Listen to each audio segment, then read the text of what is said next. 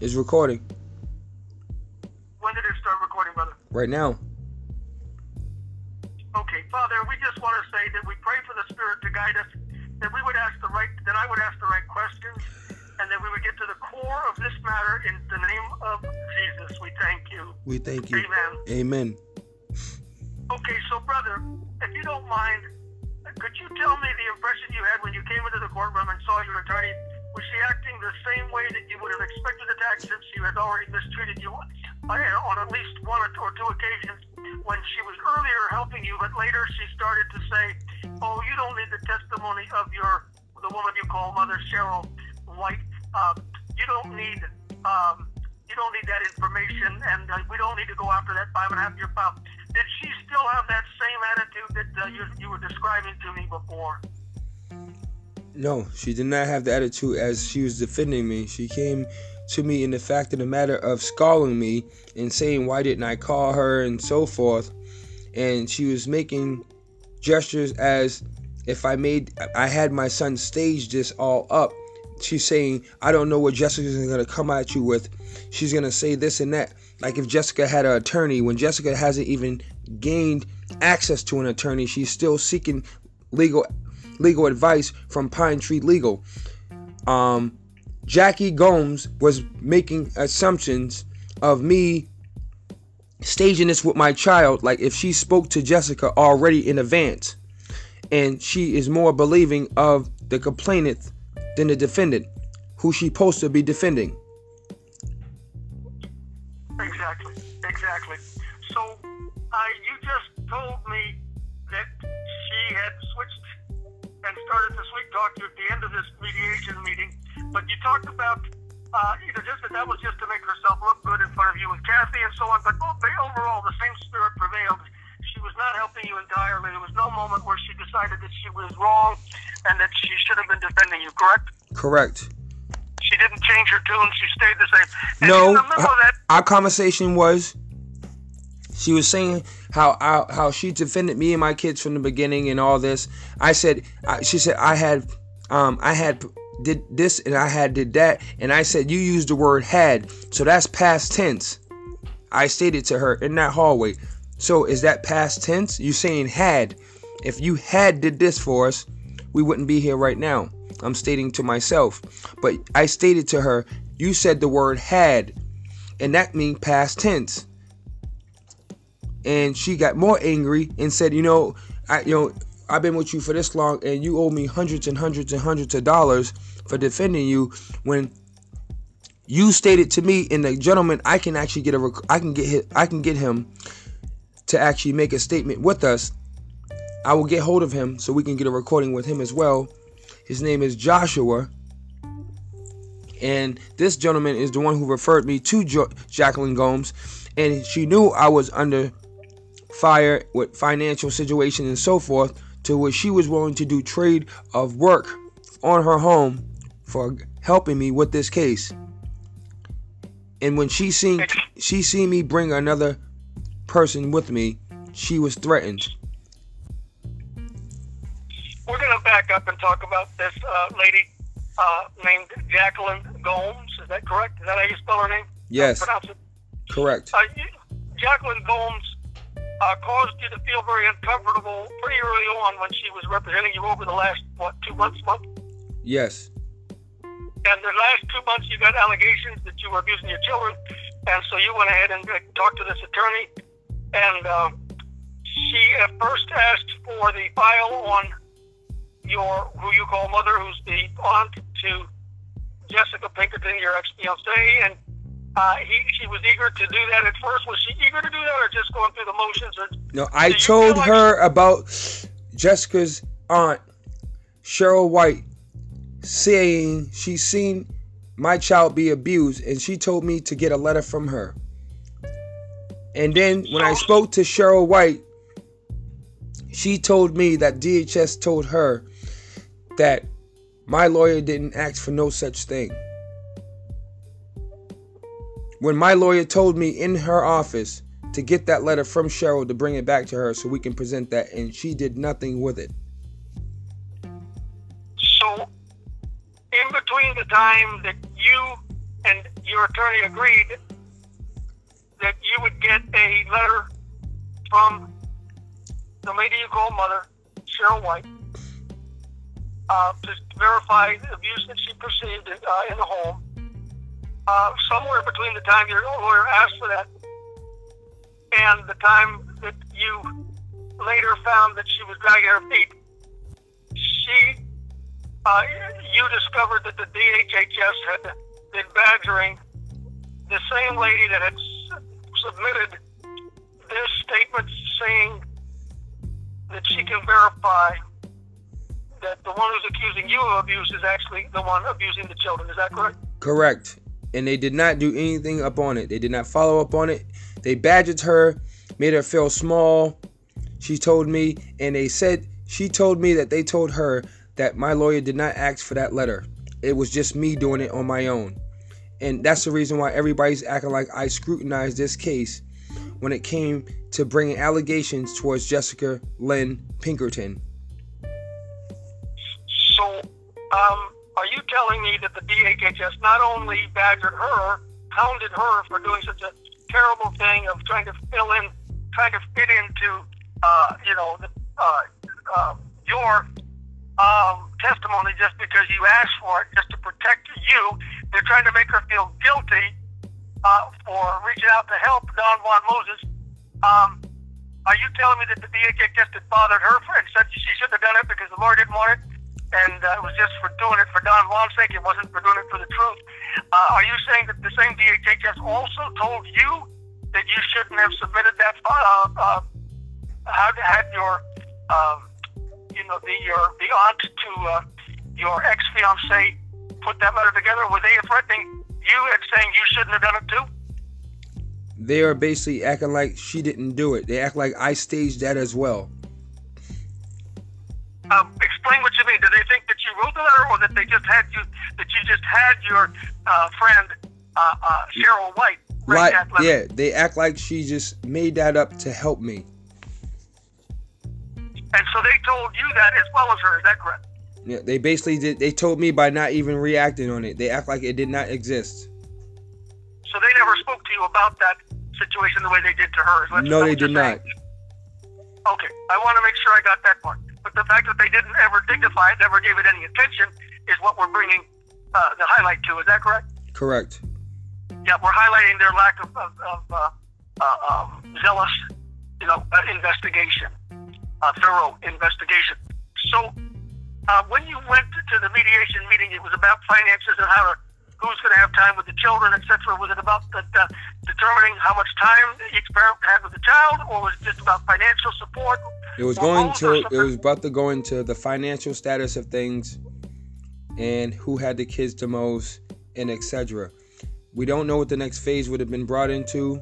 We was only briefed about it from the last time, but I told them nothing is going on from here until the investigation is done and the, and the lawyer did not want to actually even speak on it to the mediator until Sister Kathy said something about me being under fire and under the microscope of being interrogated of when I have video and audio of my son being abused and no one doing nothing. They had got intimidated by her and they made her leave the room.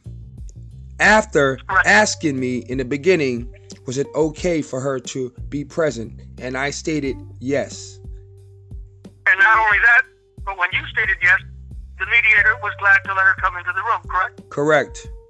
But then later, when Kathy highlighted the fact that you were being uh, targeted, uh, falsely targeted, uh, and that you have evidence of abuse that the Child Protective Services does not want to see, that's when the mediator changed her tune and decided that you were uh, Kathy was no longer invited. Is that correct? Correct. And Jacqueline Gomes had to nerve to question me about me if I did go to DHS with these issues before going to my representative and so forth. I said, I do know the chain of command. I did what I had to do, and I'm going to continue to do what I need to do because I am going to get to the bottom of this with or without you. And what did your lawyer say to that? And her response was, defense. I was there for you and your children from the beginning. I had did this, I had did that, I had did this in so many different ways and saying I owe her hundreds and hundreds of dollars for her defense of helping me. And I stated to her if you was helping us I would not be have to go through the statutes of going to my state representative going to Augusta speaking to LePage's office because my lawyer denied of what I said. And then she tried to refuse that and say I did not say that I said this and I said no you did not and we got into a big blowout in the hallway because I told her you denied my son. I told you of this and then you told me that you wouldn't have recommended if I made these recordings of my son of what he showed me. She would not identify a recording. Is that what you're saying? Yes, she did not choose that. She chose not to see the videos. Her actions were. she any any attorney that's defending you will ask for any exhibit A, B, C, or D. She asked about nothing. She did not ask about hearing any recordings. She didn't ask about seeing any um, videos. She didn't care for nothing. yes, and let me tell you, brother Don Juan Moses, that's called lawyer neglect. Okay. The, the legal term for that is called it's called lawyer neglect. It means they have evidence that they know is important to a case, but they, they sit on it. They treat it as non-existent. Okay, so your lawyer did not defend you in that meeting with the mediator. And the mediator, however, at one point was surprised when the mediator discovered that you are not a criminal. Uh, did she, for a moment, change her tune? Yes, she did. Explain. She was very hostile to the point where she made Kathy Lowell leave the room and then go further into the case. And then we brought about what do I want to happen next? And I said a continuance because there's an investigation going on with abuse of my children. And she did not know of that. And she looked at the, the lawyer and asked her, why wasn't it anything showing, showing that I was prosecuted for any of these allegations they have made against me? And she asked questions about DHS with their investigation against me, and she said they threw it out because it was nothing there. Your, your attorney said they threw it out because there was nothing there. Yes. There you go. And you've got a witness, even though you didn't record the meeting as we were hoping you would, you didn't remember to, unfortunately. Nevertheless, that that mediator is a witness to the fact that your attorney admitted that they threw that case out. Yes? Yes. Why are you hesitating? You didn't say anything. I'm asking. I was waiting for you to finish talking. Oh, I was just saying that mediator heard your lawyer say that the case was dropped, whatever allegations were made against you. Uh, so you have right there proof, proof positive that that mediator is honest, she will admit to a judge that your attorney acknowledged that, you're, that they wanted to throw this out. Now, the reason you did not want to throw it out, and the reason you wanted your attorney to follow through with this, is because they slandered your name. They they entered into defamation of your character for an entire year. They put you on probation. Is that correct? Correct. I had to be supervised visits with my children, like if I was abusive to my children. And There then, you go. and on top of this, my lawyer did not bring any documentations forth towards my acknowledgement of my kids being seen at any doctor. She chose to be my eyes and had Jessica Lynn Pinkerton come back in the room with her and the mediator and sitting there for over 10 plus minutes and come back out and I seen no documentation of anything and I heard nothing about that documentation. Explain the documentation for the people listening to this recording because they don't. The documentation was stating about my children being evaluated by a doctor or physician, stating my daughter was not physically touched or sexually touched in any matter, and my son was not physically abused in any matter. And I did not see any documentation on this. your your uh, ex fiance said that they would go to a doctor, and you have no proof, and it's now 20 something days later, and there's still no proof positive on paper. DHS doesn't, HHS doesn't want to supply the information. Your ex fiance doesn't supply the information. The mediator didn't supply the information. Your attorney is not asking for that information to be supplied because she was already dumped by you because she was not doing her job, and so you did not even ask her to be involved in getting that paperwork from the doctor. Is that correct? Correct. But the concern was that these children be looked at, and instead they went to talk to Jacqueline. I'm, I'm sorry, to, uh, uh, they went over to talk to Jessica Pinkerton, your ex fiance, and the boyfriend, instead of coming to you first and really hearing your complaints, as well as seeing the children with a doctor who was not going to be some friend of theirs, and you don't even know if they actually did see a doctor. Obviously, if they did see a doctor, you're concerned about whether that doctor would be prejudiced. Correct. Prejudice in favor, in prejudice in favor of the mother, who's obviously going to handpick the doctor if she could. Uh, and then you, then she said only one of the children went to the doctor. And then later she changed the story. Is that correct? That's correct. Okay, so we got things flip flopping all over the place here. The most important part of which is that the attorney who's supposed to represent you has been out of the loop now for what, three weeks? Yes. Not doing her job, expecting to be paid for something after dropping the ball on you. She should be paying you money at this point, brother. Uh, from the looks of it, they said all you need is a little litigation against her, and she'll owe you a lot more money than you owe her. Am I right or wrong? Correct. Why? Because she she committed the the crime of helping the Child Protective Services allow children to be abused.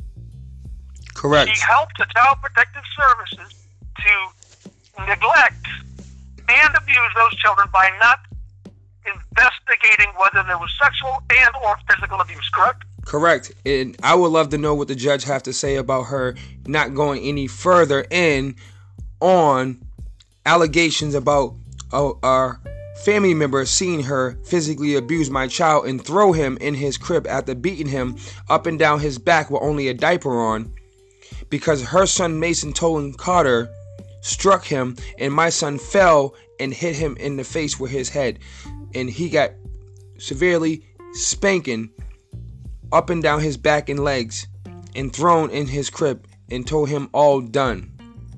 And what uh, age was your son at Two years point? old. So this is about two years ago now, correct? Yes.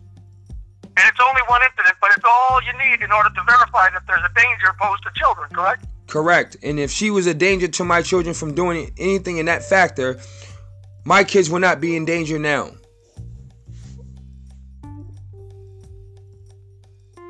I- I- I- Say that again if you don't mind. I'm not quite clear on that. I stated was if they listened and did their proper investigation and listened, my kids would not be have to deal with being in danger now. Exactly, brother. Exactly. And so, the important thing here is that Child Protective Services has a work to do that is primarily the safety, protecting the safety of children. And they have not, to this date, seen the videos that you produced, that you have of interviewing your son, where in which he's telling what the boyfriend has done to him, first in striking him in a certain place in the body, and then later making him an imaginary chair where his legs end up being in so much pain in the middle of the room or wherever he does it that he has to that he cries. So he is literally being tortured if this man is still doing what your son is that correct? Correct. Now my son has been in a position where he has been basically brainwashed because he is told he was in trouble. He stated to, to me that David told him, You are in trouble.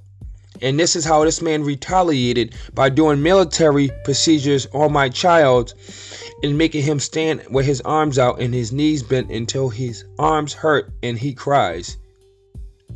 I get it. And this has caused you extreme anguish, obviously, Don Juan Moses. I know this. I've personally spoken to you about this. You've told me how absolutely painful it is, as well as how devastating to the point where you have had to pray that you would not uh, want to do something as a normal man would, who knows that some new boyfriend is coming in doing this kind of harm to a totally helpless child while your ex-fiance is at work, so that the predator is there alone at home to do what he wants to take advantage of these children, either physically or and or sexually, as the case might be. And in addition to the fact that there's an uncle to Jessica Pinkerton who drives these children, and so these children there, it might be that the younger girl is exposed to him sexually uh, and not this man. Nevertheless, we know that the boyfriend, whose name is David, according to your son, is the one who's been physically, both uh, physically hitting your son initially and now making him go through these military procedures. Correct. Is that correct? That is correct.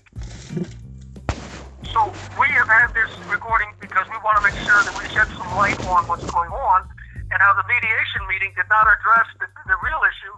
They wanted to carry on as if nothing ever happened and have just a mediation meeting on how much time each person has with the children and nothing else. Is that correct? And was there any agenda to the mediation meeting further beyond just finances and, and that, or were they trying to tell you that there was some other agenda? No, there wasn't. No, they was basically trying to set it up for in favor of their mother of how everything was set up with the visitings. They argued with me about me taking my children every week.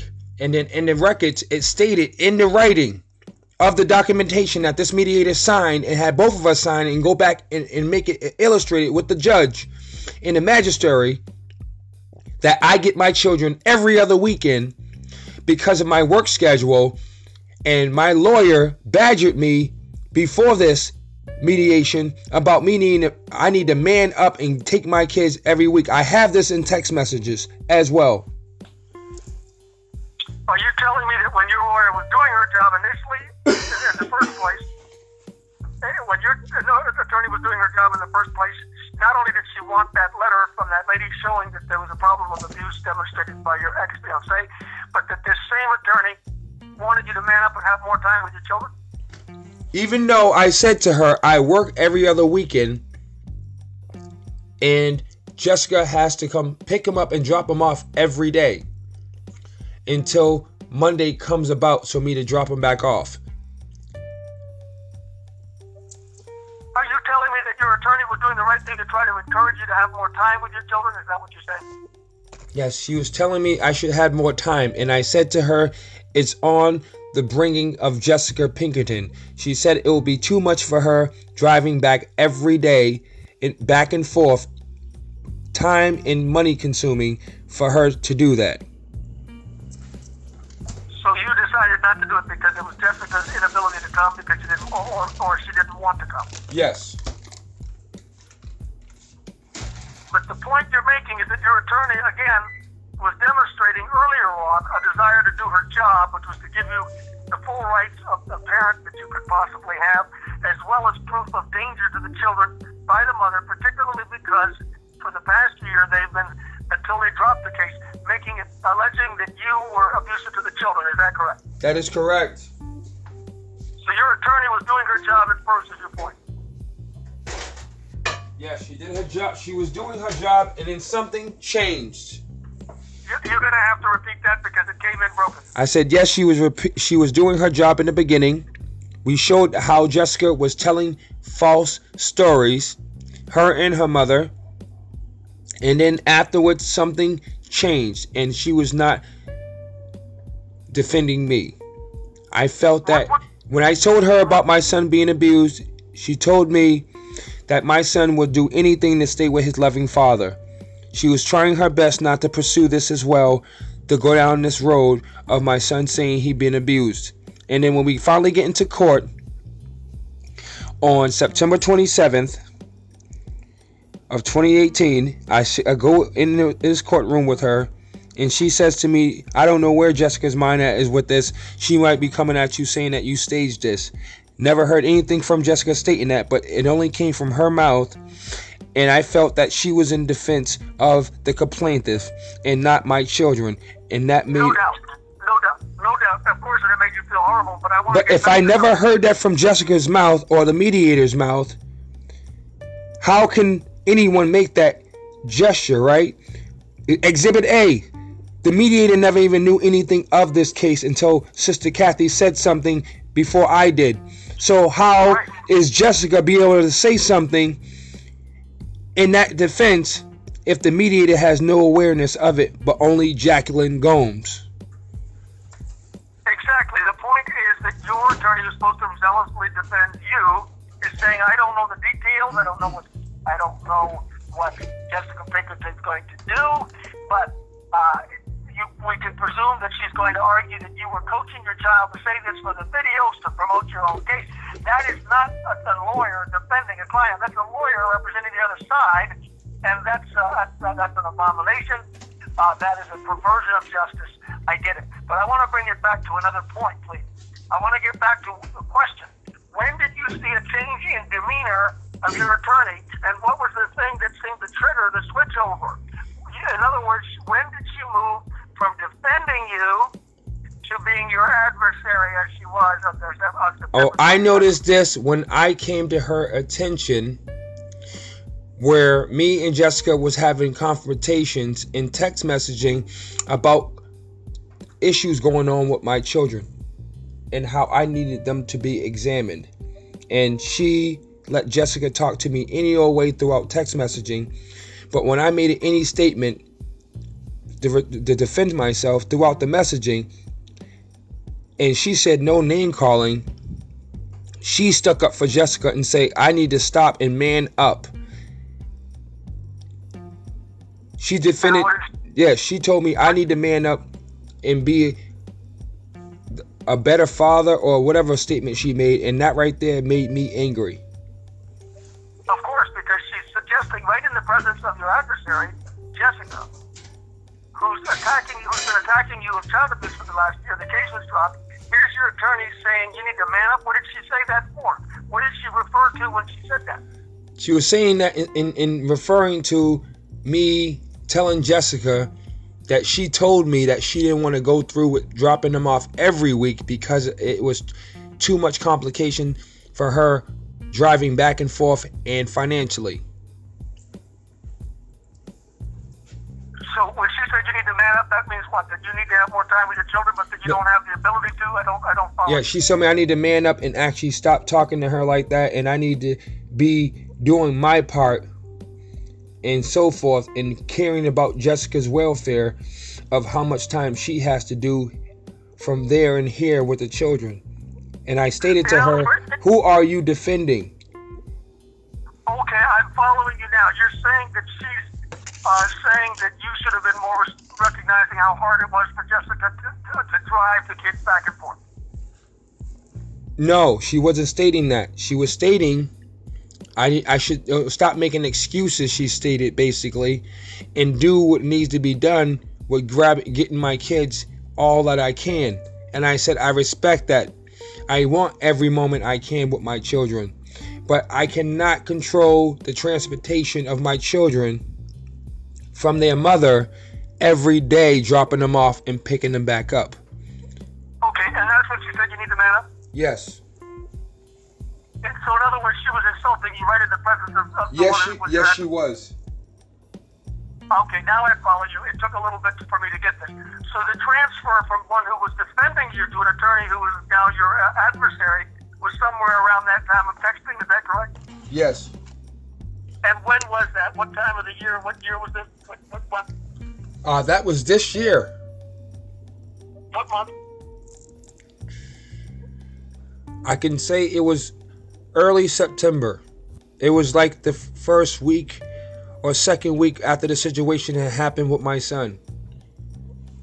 So this was after you began to complain about your son complaining about David abusing him, correct? Correct.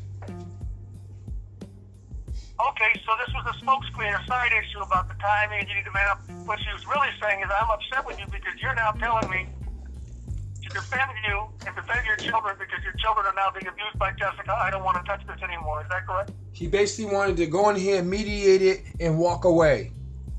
She wanted you to leave this five and a half year file that your daughter, that your ex fiance and helped create. Leave it all behind. Uh, let bygones be bygones. And uh, and then this uh, allegation that, that you offered about your child being abused by David, the boyfriend, that was the last straw for her. She just couldn't take it, right? Correct. I would not be surprised if she was to come back in court and want to defend Jessica. And if she did that, she don't understand how much under fire she would be. Because if you cannot leave the defendant to go to the complainant. Correct. Uh, so is there anything else you'd like to say before we close this conversation? I have nothing nothing further at this moment. Okay, my brother. Thank you for this opportunity, and uh, you can turn the recording off. We're done.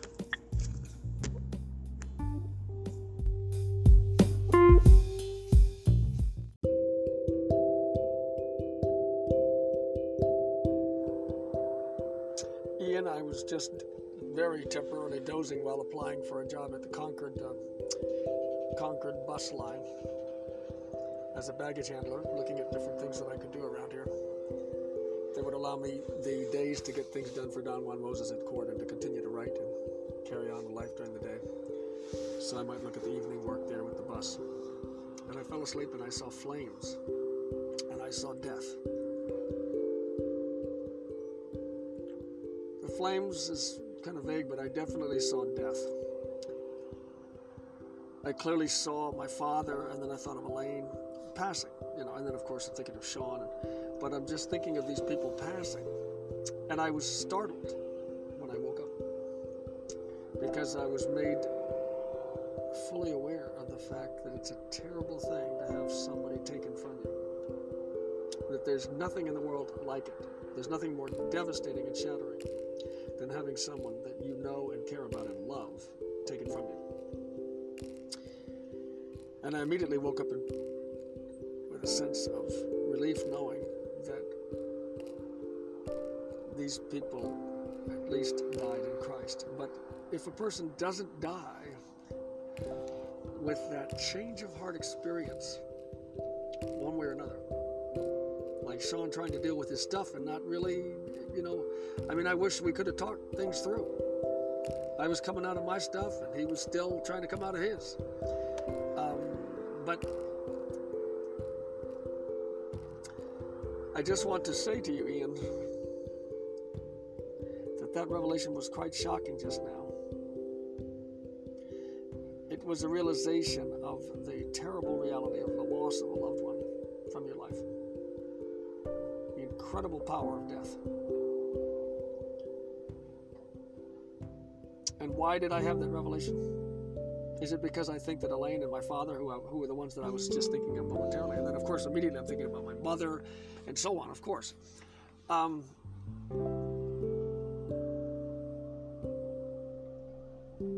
what is the lesson there? Why did I just see that? Why did the Lord permit me to have that vision? Tell me. Help me to explain to Ian exactly what's going on. Why did I just have that? I'm sitting here in the cockpit of my car. I'm up on the uh, console area where there's the glove that's an extra, not a glove, but a compartment in between the seats. I'm seated there with my head partway out the windows because my driver's door window doesn't work and I like to sunbathe on a good day. I'm at the Whole Foods parking lot applying for work. Sunbathing. Uh, the, day, the sun is in and out today, and the weather's fairly nice. Why did I just see this? It was the most frightful, the most horrendous, the most irreparable, irreparable, irrevocable reality of the loss, the, of the loss, the eternal loss of a loved one. I believe it's because it's not an eternal loss. And it was for me to console you, not to think that your mother's been ripped from you, but to immediately reject that. Not to think that my father has been ripped from me, but to believe that he accepted Christ. And to take, obviously, very seriously those who are lost, who, by a touch of our love, can possibly find their way back to love and to light. It's certainly a warning that way. Let's not forget that when someone dies, they die either with a attitude, an attitude of gratitude, as my mother says, the attitude of the Beatitudes, or they they die in some form of rebellion that incapacitates them from heaven, that that uh, disqualifies them from heaven, that obscures that, that, that, that obstructs their entrance into heaven. something desperately, determinedly rebellious within their character of any kind, anything, just extreme selfishness or extreme extremes of any kind, sexual uh, determination to pursue sexual things without asking God to come into the life. Just having that complete uh, full tilt indulgence of the sexual passions, illicit affairs that involve that same sexual passion.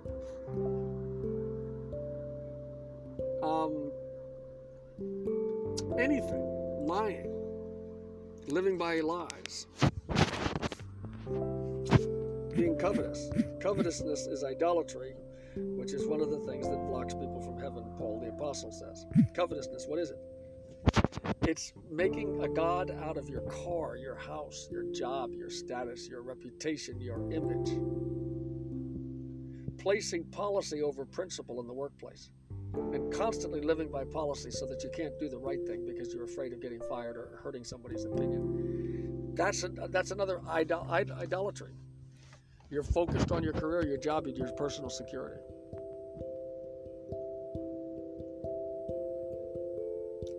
I just want to tell you that it was a frightful revelation.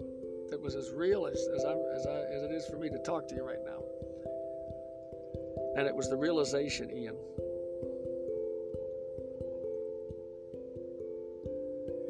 there's nothing you can do about the irreplaceable reality of somebody taken from your life, never to be talked to again, except for one thing. His name is Jesus. He, he is why we would want to get things right. He is the reason why we would want.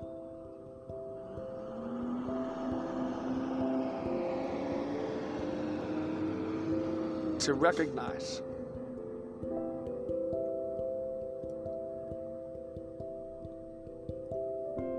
how good it is to be loved by God.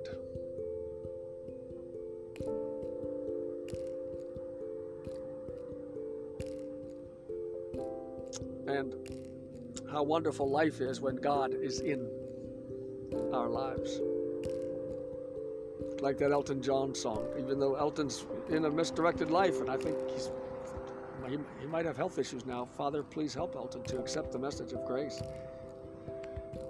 He sings a beautiful song. How one, how wonderful life is while you're in the world.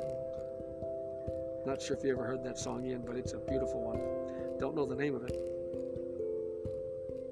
But there's also another song that I just referred to before that. I can't remember now. But I want you to know you reject that thought whenever you have that terror that you lost your mother. You reject it immediately. It's an attack from the enemy. Okay? Just want to let you know. I love you, Ian. You've got to know one thing Ian and Sean, I'm sorry, Sean and your mother, and my father, and Gloria Warner, and your grandmother, Peggy, Peg of my heart, as Herman used to sing. He loved that song, Peg of my heart. I love you, Peg of my heart. I love you. I never heard it myself, but your mother used to sing that. I'll have to look that up. Herman, you saw it on the day that your grandmother passed. Herman came to your mother and said, It's so good to see you. Why did you have that on the day your mother, on your, your grandmother passed? For the same reason I had a dream of your mother the day that she passed. And Ian, I'm glad I just thought to tell you about that. Ian, I have to tell you, it's absolutely amazing. You told me two days later that your mother passed we were hoping she'd come back too, and we'd pray for her and that she'd come back. And of course, that's what we wanted. But I had this feeling like maybe this was God's timing. I'm, I'm not trying to project things onto things, I'm not trying to control things. I desired only what is best for Elaine, and I know only God knows what that is for her and any one of us. That's why I truly don't worry about how long we're here. A lady named Mama John. The truck's pulling in real tight to me right now.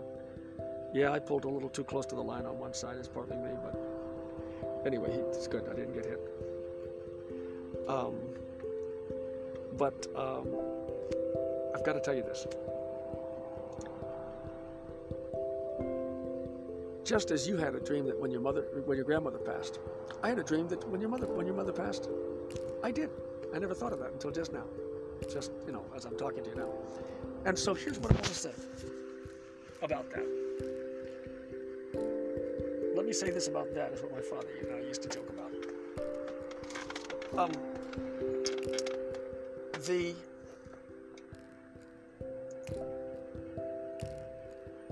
truth is, and I'll tell it to you again because it's worth telling, because it's still vivid in my mind, even though obviously it cannot have the vividness of what happened just at the time. I saw this elevator shaft going into the ground, dark, lifeless, and I, I, how are you? Sorry to scare you. I'm up in the cockpit up here. I was sunbathing, as I told you. Um, so, yeah, my part of my head is outside the uh, the skylight here, sun sun uh, sunroof. Never had a car with a sunroof. I don't think that, that I owned. So this is a first. A lot of there's a lot of functionality to this BMW. As long as the engine works, I'm, I'm fine. Even if the doors don't right now, and I have to come in through the back. I'm not going to fix the doors till I get a job, and I'll only do that if this if this car is good enough to fix. But it's working, and it's luxurious. Um,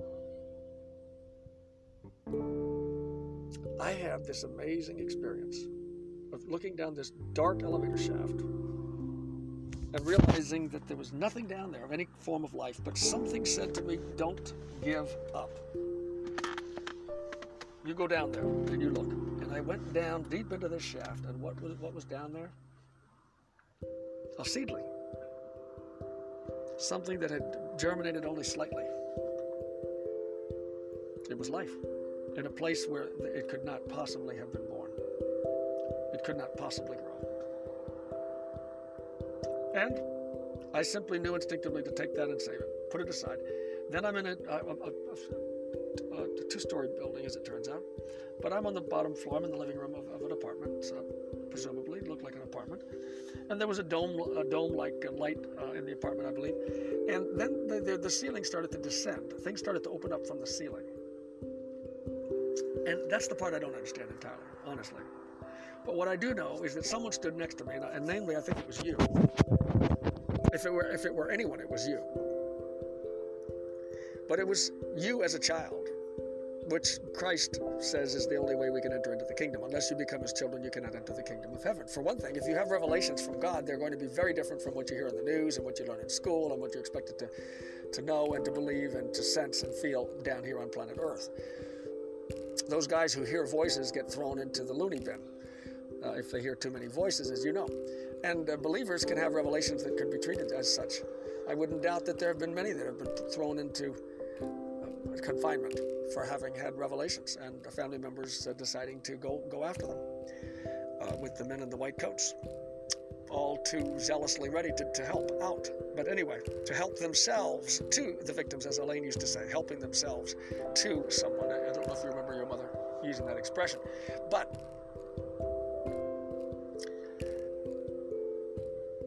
I'm downstairs and I'm stretching my mind to remember the bizarre aspect of this dream. It's all bizarre because God does things way beyond our ken anyway. K E N, I think it was a word of our, meaning our capacity to understand. That's why Paul says in his book of, in the book of Romans toward the end, he says, How unsearchable are God's ways, how past finding are God's ways. He has a way of saving people that, that are hopeless, and he has a way of dealing with those who think that they're saved.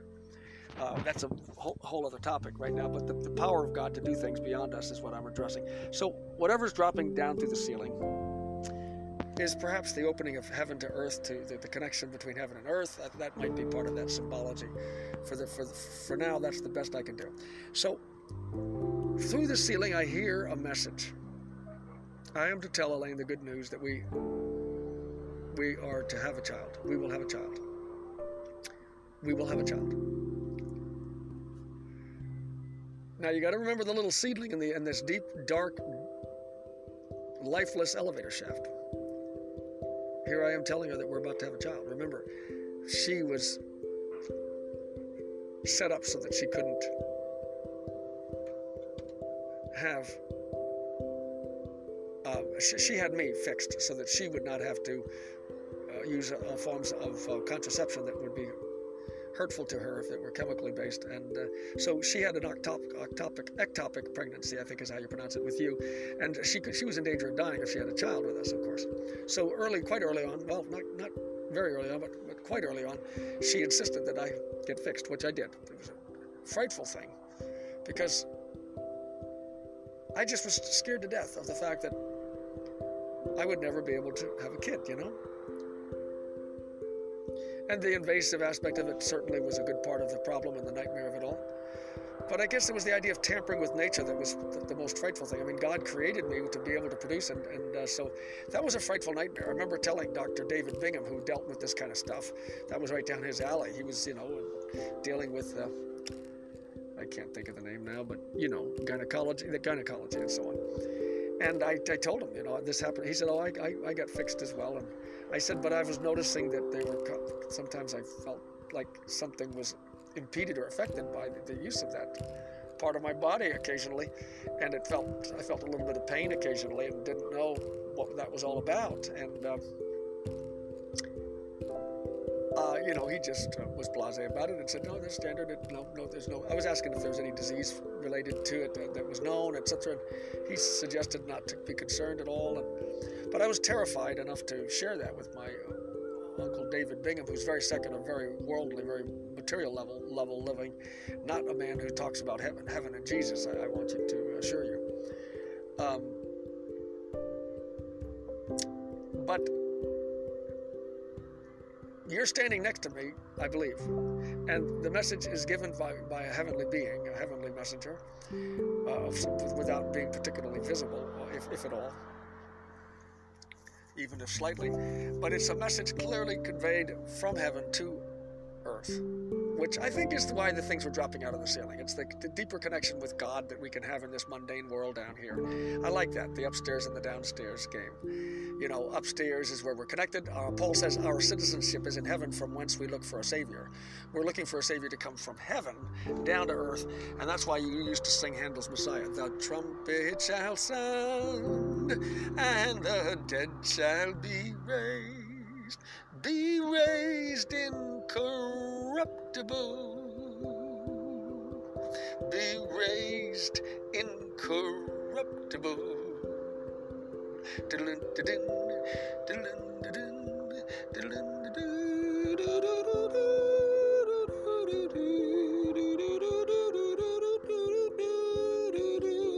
And we shall be changed.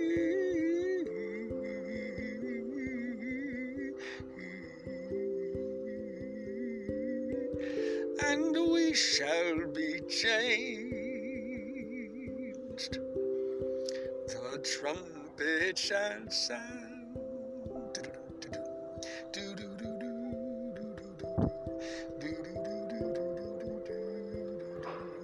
And we shall be changed. We shall be changed. And Paul the Apostle tells us that. He's, they're singing the words from Paul the Apostle of Christ coming down to, from heaven, meeting us in the air. And the dead shall be raised, and we shall be changed. The dead shall be raised incorruptible. They will not be subject to what your mother was experiencing a leak. And by the way, that was another revelation I never, never thought of until about a week ago. I'll show you the email. It was written about two, three years ago. I'm coming into my mother's house. I'm coming through the front way. Elias keeps me out. My brother Richard keeps me out. So I have to see her in the entryway, which is symbolic of how I've seen my mother. In the entryway of, her, of the family house, not in the living room, not at the table. See? I come in and it's suddenly set up as her deathbed area. And I, I recognize that my mother's not able to come to the door, so I come to her. And she lies down, or she's already lying down. And I ask if she could move over, and I hear the voice, not from my mother, but Elaine, saying, Your mother's had a leak. Well, interestingly enough, they both had a leak. God knew this, and I didn't know it. I knew it only by revelation. Later, I found out that she had a leak. My mother had incontinence as a result of the drugs that she's taking. Now, if she was, were briefed that she'd have to wear a diaper for the last three, four years of her life, that alone would have told my mother, if she's anything like me, I ain't taking the Parkinson meds.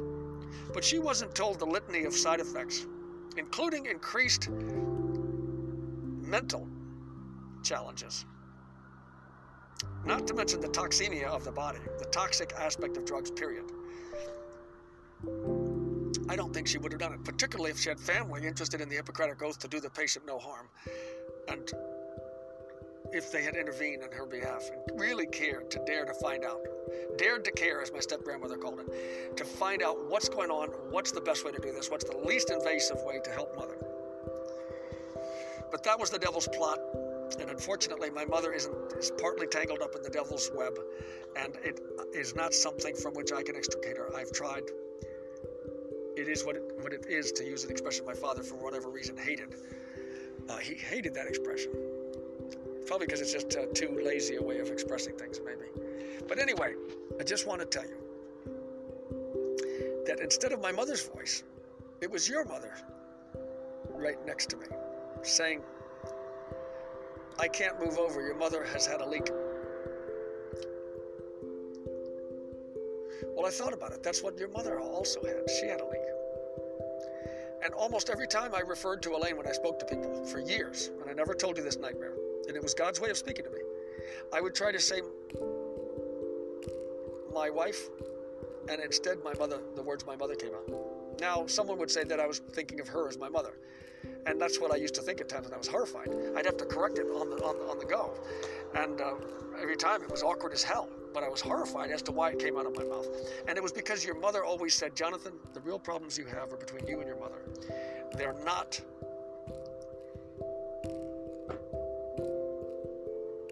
with your whole family, it's your mother and you that need to work things out. But again, my mother, unless she were willing to do that, obviously was going to be hamstrung by these other relatives that would try to keep her at bay from me and interfere and even persecute me in their own subtle or blatant ways uh, particularly as things progressed. But she can't move over.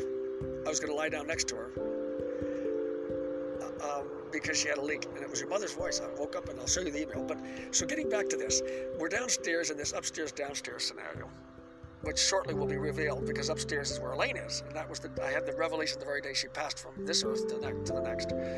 Meaning, not literally flying up to heaven. The Adventist has a correct theolo- theological and, and biblical concept of death and going to heaven. Instead of an immediate connection with God, which God could do if He wanted to, the teaching in Scripture is that the dead shall be raised incorruptible, as you used to sing from Handel's Messiah quoting from Paul's letter to the Corinthians. But there are other references as well in other places. John chapter 5, you can look about it, look at look it up direct from Jesus. Marvel not at, not at this. The hour is coming when those who are in the graves shall come up, some to everlasting life and others to the other experience of destruction, which is another thing. It's not eternal torment, eternal fire, but it's it's a, it's an experience like eternal torment because you realize that you're shut out from God. It's that very horrifying experience that I was just relaying at the beginning of this recording of feeling that someone is lost forever and you'll never have them back. The beauty is that that's not true for Elaine, and that's not true for my father. That's not true for Gloria Warner. It's not true for Peggy and for Herman. God is trying to save as many people as he can. Do not let the devil think that he's trying to disqualify as many. That's what the devil is doing, and he's projecting that onto God. So don't buy it. That's the devil telling you God is that way. That is not true. But I just want to tell you, Ian, that here you are standing next to me as far as I can tell. But it's a child next to me. It's like a young Ian that really believes without any, any concerns. And Ian, you said that. I'm sorry, someone's looking at me funny because I'm seated on my uh, the middle between my seats here in my car. Um, and I'll have to maybe explain myself a little bit. But anyway, I guess they're okay. Um, the the fact is this: I was told to tell Elaine the good news that we were going to have a son, a, a, a child, excuse me. I didn't know it was a girl or boy. And it won't matter on the other side because we will be as the angels are, by the way. That will no longer, procreation will no longer be necessary. And that's part of the reason that we will not need to uh, consider our sexual apparati at that time, which is very disappointing to people who live for it here. And again, another reason why they have to fry. I'm sorry to have to break it to you, but one of the most pleasurable things in life is the sexual excess experience. I know, I've been there. Believe me, I, I, I can tell you about it. But I can also tell you, and I think you already have, have known, the horrible feelings at moments when you realize, my God, what am I doing? That's right. You talk to God about it, and He will help you with it. Fasting, drinking just plain water, or having just a fruit meal instead of a meal. Not snacking between meals, which is a great help to the stomach anyway. Having five to six hours between your meals. Having two meals a day, which means spacing them even further apart as needed. And making sure you don't eat your second meal, or if you're eating three meals, third meal, um, immediately before retiring so setting up your schedule, whatever works best for you, on the basis of those physiological principles that I need to put in a book. I mean, I just haven't had time for it. Many people have stomach and headaches related to the stomach being abused, and the whole body is tends to be prostrated in weakness because they go to bed on a heavy meal and don't have it fully digested. And it happens every single night. Um, because they eat their big meal and maybe two hours later they go to bed. That's not enough time to take care of a large meal. But that's another st- topic, of course. But overcoming anything that would dis- disqualify us from eternity, from being with God and operating with in connection with that source of love and light, represented by that big sun in the sky every day. Um, we would want to get rid of that if we recognize the deeper perspective that we are here to respond to God's purposes of love, not to operate in the selfishness and pride and, and um, materialism of this world, uh, which obviously is because something terrible happened, and that's the whole fall of Lucifer. Excuse me, the fall of Lucifer, and so on. Another time we can, if you ever want to talk about it, I'm always willing. But it's you can find it online. Uh, you're going to hear funny interpretations depending on what extreme you read about, but it's all of them were talking about a very clear problem of um, the devil, Satan, who was the highest angel, deciding that he wanted to be at a higher level that he wanted to be equivalent to God, which is apparently unthinkable. Why would you want, having been appointed as the second next to God Himself, to want to, to get to that next level up and be just like God? I don't get it. In all my pride and all my follies and foolishness, and the devil listen, is listening to this now and doesn't like what I'm saying because I've nailed him. And he is unfortunately, irretrievably, irrevocably lost because he is relentlessly committed to hatred because God disqualified him from, from eternal life. He had gone too far and he was cast to this earth, and the serpent in the tree was none other than Satan's agent, which was the most subtle animal of all the creation. He employed the most subtle animal, and God allowed it to test Adam and Eve, to test their loyalty and fidelity to God saying, Yea, has God said, You shall not eat from all the trees of the garden? And Eve at least honestly said, We may eat of all the trees, but except for this one. But she went on to lie and, and say the first lie came before she even had the fruit. She was already under the mesmerizing influence of this, the withering influence of Satan. She said, uh, But we are not to eat of the f- fruit of the tree of the knowledge of good and evil, nor are we to touch it. I don't have the exact words, but she added that, nor are we to touch it. That's a detail that may or may not be important, but it certainly wasn't the original statement that we have recorded. It was just, don't eat that fruit. But of course, if you're touching the fruit, you're obviously quite engaged, so that's another point that's not as relevant or serious, probably, anyway. What matters is, I get back to the revelation. Sorry, I, I got way off, digressed. this child is standing next to me, hearing this amazing message. We're both overjoyed. As well you would be as a little boy if you were eight years old or six years old, like I, when I first knew you, you were six. If you knew you were going to have another younger child, a younger sibling. Especially at that point when you hadn't yet been able to see what kind of a selfish guy I was. But this is a different thing now. This is totally new. If anyone is in Christ, he's a new creation, Paul says. I'm having a revelation the day that my wife passes, that we're going to be married in heaven, that we were already together that God was going to bridge that gap that Elaine and I couldn't bridge here. And I began to walk up the stairs to the upstairs to tell Elaine. I just knew she was upstairs. Well, she had. She just passed upstairs that very day. I get it now. I think I'll call the book Upstairs Downstairs because it's a movie series on that, which is totally different storyline that I don't even know about, but it's a popular thing. I like that upstairs downstairs. So I go halfway up the stairs, and I surely am not going to go to her door because I didn't even know where she was for the last five years. I thought she was in North Carolina because some mail had gone from South Carolina up to me requesting a divorce or at one point and it bounced back to her because I didn't get to the post office soon enough, which reminds me, I got to get back to that guy, finish that up, clean it up. He's been very patient and forbearing with me. He's got my stuff in it. I got to get my things and stuff transferred to Portland. But anyway, post office here, box.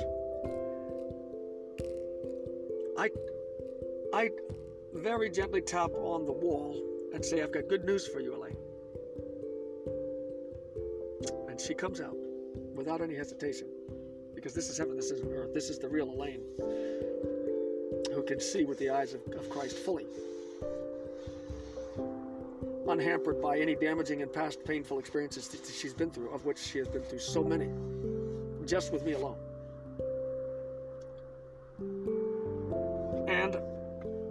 I began to tell her, I, I intended to tell her we're going, we're going to have a child, and I'm thrilled. But I say instead, and this is the part that was so precious. She knew that I had finally reached my level of spiritual growth. I had reached the highest pinnacle of spiritual maturity and growth and excellence that I could in my life. Because I'd come back home. I had told her that I am so happy to be with Sean and Ian. Well, now Sean's passed, so this dream obviously is an unusual dream. Elaine had just passed. I didn't know it when I had this dream. And in the dream, I'm saying I'm so happy to be with Sean and Ian. Well, obviously, this is a consolation that crowns all the other consolations I've had, at least 15 over the last number of years since Sean passed.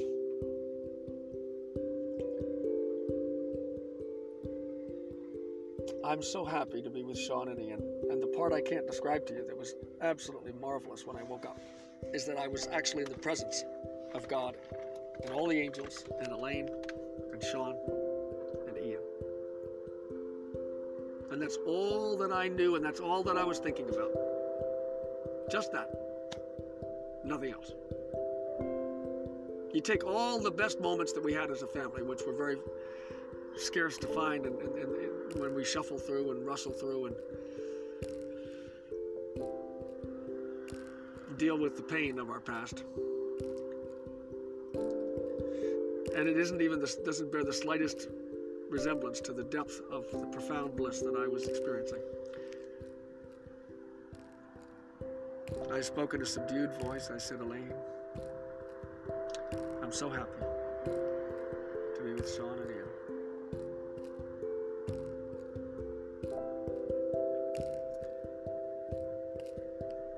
And the look that she gave me, I could never tell you, but I think you can imagine. I think you can imagine how your mother looked back at me, Ian Noble. I want you to know how she looked back at me.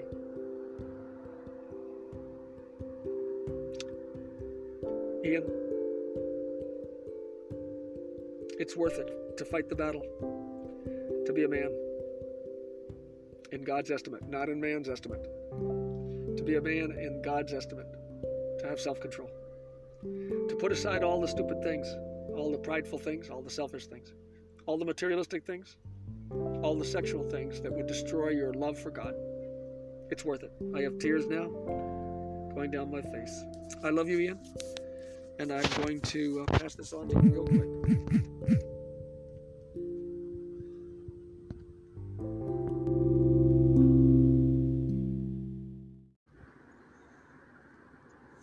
Good morning. This is Jonathan Tucker.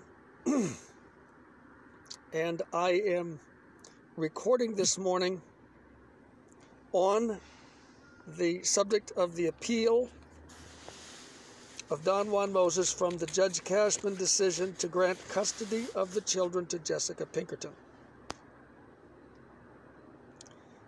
I am looking in particular at the document that deals with the corruption of the court.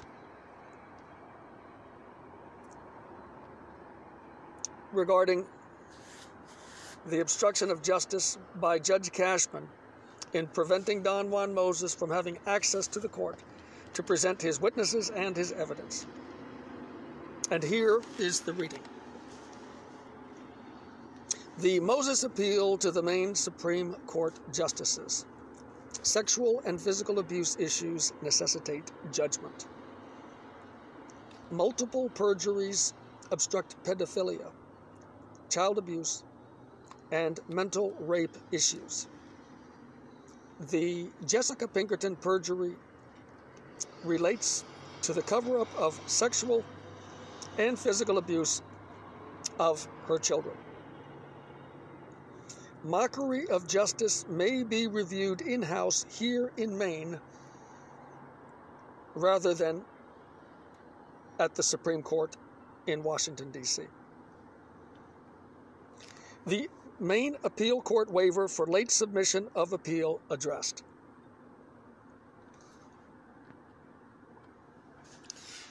When Don Juan Moses approached the DHHS on the concern that Jessica didn't care that her son showered with a registered sex offender,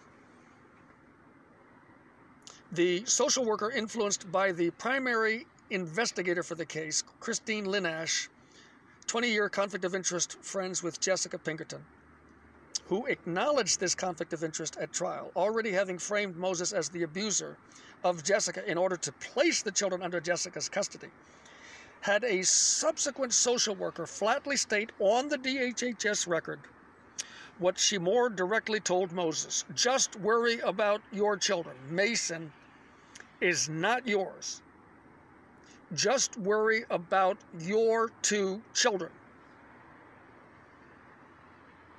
I will add to this document a detail. His attorney repeated and parroted those very words. You worry about your children. Mason is not yours. Showing the corruption, the collusion, the conspiracy of Jacqueline Gomes, attorney, with the DHHS, who was 20 years a guardian ad litem, who, whose job as an attorney was to ensure the safety of children and was expertly trained in that arena. And yet she hears of a sexual predator, a registered sex offender, showering with Jessica's son, the, whose children are in question in terms of their safety. And the mother's credibility is in question concerning her suitability for parenthood, her fitness for parenthood. And we see that this attorney repeated the same words just worry about your children. Mason is not yours. Just worry about your two children. Leaving the sexual predator accessing having free access to the older child of Jessica Pinkerton. This conflict of interest is enough to close a decent trial down and punish DHHS. Yet, amazingly, significantly, the DHHS corruption of the chain of command is evident in telling abundant, repeated perjuries to avoid what the DHHS file record says that the attorney Jacqueline Gomes and Don Juan Moses were both alerted to the abuse of power and corrupt ruling that they were told not to address the fact that Jessica's son, Mason, showered with the registered sex offender since he is not Don Juan's son. I put a footnote in to say that this is on the DHHS record itself available for the appeal court. We are alerted to many reasons why Judge Cashman needed to examine the details of obstruction of justice on many fronts to block the review of the pedophilia issue, so inflammatory, so obvious. which she duplicitously avoided by cutting off Moses when she broached the topic gingerly and deftly.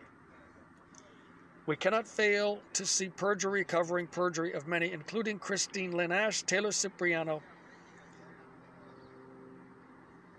who, and who took over the case after Kelsey Harfouche seized the children from Moses while he was at work, and Kelsey Harfouche herself, who was the person in between Christine Lynn Ash as investigator and Taylor Cipriano as the permanency worker creating a false narrative of Moses as abusive of Jessica and therefore threatening to the children as a basis for placing the children in a different home under Jessica. This seizure of the children, unless ordered by a secret court order not known by Moses, was conducted without a warrant, without probable cause. Jessica delivering the children to Kelsey Harfouche, then deceitfully calling Don Juan Moses when he was at work and pretended to be concerned about what she herself had carefully with DHHS plotted and orchestrated, saying that the DHHS intended to take the children, offering crocodile tears. When Moses naturally concerned himself with the appropriateness of Jessica Pinkerton to parent the children, addressing this matter of dereliction, the DHHS, then under Taylor Cipriano, the permanency worker, he was advised to take care of his biological children and not the older child from Moses from Jessica's prior relationship. The reason DHHS was insistent on telling Don Juan Moses and his attorney that they had no right to discuss the older child, since Don Juan Moses is not his father, was not challenged by Moses' attorney, who admits, I know that the DHHS is biased. DHHS is biased in this matter, but it is not my work to defend you in this matter. In a statement recorded for the appellate court. The transcript of the Moses Pinkerton trial, replete with perjuries by the DHHS investigator, DHHS permanency worker, school social worker, Dr. Dewey, the Spurwink Child Abuse Program Manager and Referral Coordinator, and Jessica Pinkerton, demonstrates a pattern of obstruction of justice in order that the state of Maine may not have to look at the detail, not only annotated on a state document, in the DHHS file no less and made an exhibit by Don Juan Moses, which was trashed by Judge Cashman, but is verified by the acknowledgement of Jessica Pinkerton that the boy did shower with the pedophile, acknowledged in the trial itself.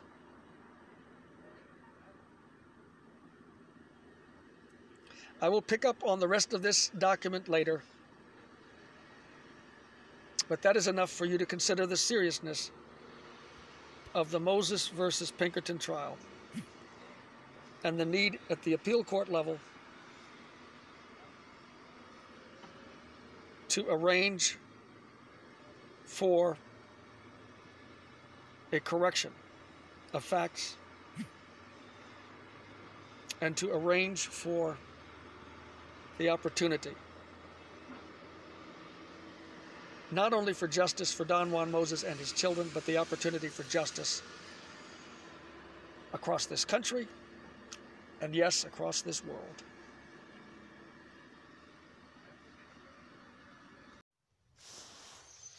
It is a matter of extreme gravity that the Supreme Court of the state of Maine is not considering the procedural due process concerns of Don Juan Moses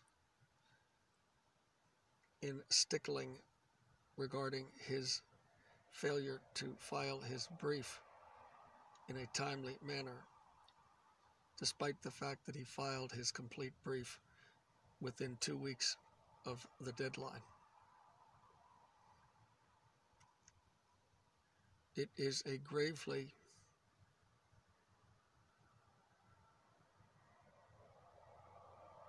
unconscionable decision of the judges to dismiss his case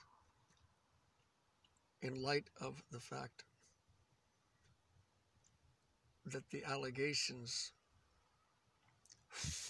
are so significantly documented regarding the aggravated crime. Not only of pedophilia perpetrated on a child involved in this case since the mother of the two children in question has an older half brother to those children who is the subject of the pedophilia issue addressed by DHHS in their own file. Because the DHHS never reported this matter to the police, and the police acknowledged this through Chief Janine Roberts in an interview recorded for the appeal court,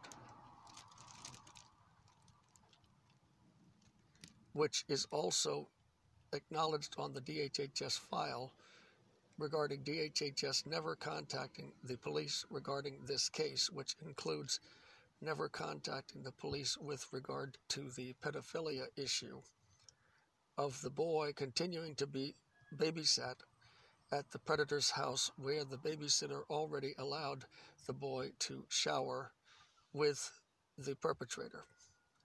Shows the serious implications of finding fault with Moses for the technicality that he filed his brief two weeks late.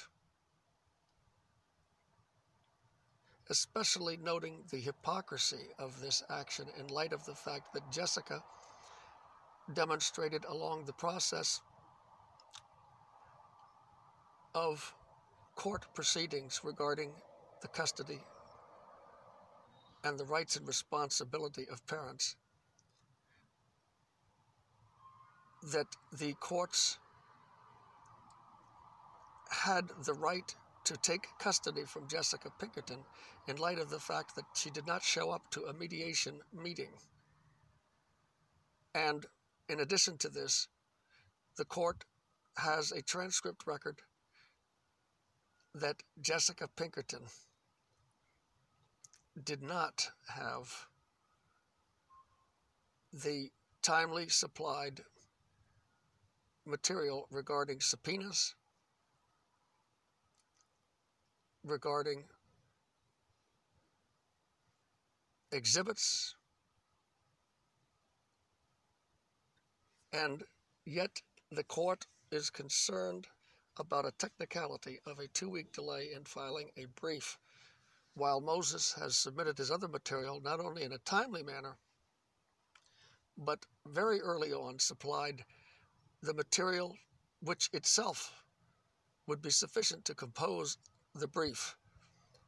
So meticulously laid out are the evidences of perjury, of obstruction of justice, and fraud upon the court, perpetrated by Judge Cashman. In fact, in one of his points submitted for the appellate court, Moses affirms that the material submitted, which was decried as too extensive for the reading of the appellate court, was sarcastically and sardonically described as not only being too much for them in the initial presentation, but that he would have to submit something new for the court that would be within the confines of the 50 page limitation, which itself has a waiver that they were not willing to suggest in the event that somebody needs to exceed the 50 page limit. This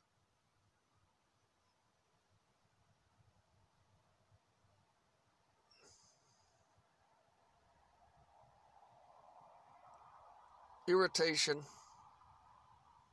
by the justices of the Supreme Court of Maine. This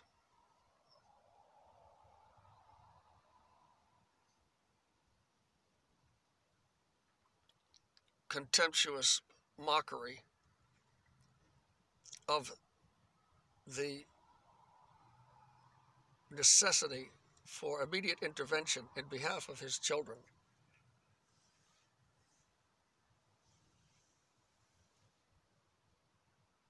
Despises the reality that Moses, without being able to obtain an attorney, took two weeks longer to have his brief filed for the court.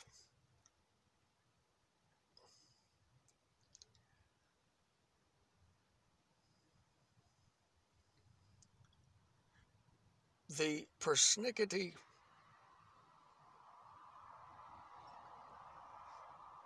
obsession with the concern for tardiness in submitting a brief without having an attorney as a self represented litigant.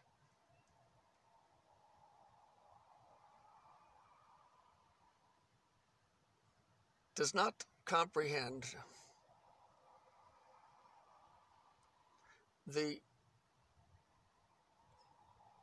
significance of Moses putting together a brief which is compelling and convincing in order for him to save his children from physical and sexual abuse. The procedural due process requires of the court the attention to the fact that the costs, the collateral damage, the implications of violation of due process is evident in the damage implied to not only the children of Don Juan Moses, but his family and his religious liberty rights to be safe and secure with his family, namely his children, who his ex fiancee intended to seize and kidnap from his house without probable cause. The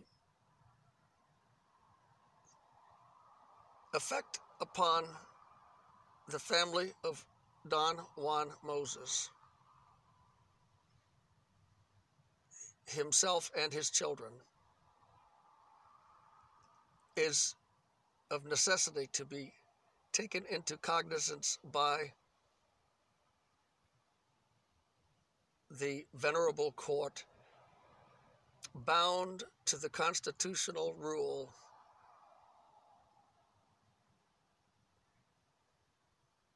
of procedural due process. In making a decision regarding a self represented litigant framing his own brief, the appellate court of the state of Maine is bound by the rules of procedure which refer to the importance of recognizing unanticipated emergencies and or a combination of issues and exigencies which would itself constitute a reason for an extension in time to file his brief would display sufficient evidence of extenuating circumstances for the court. Since the court made the presumption that Don Juan Moses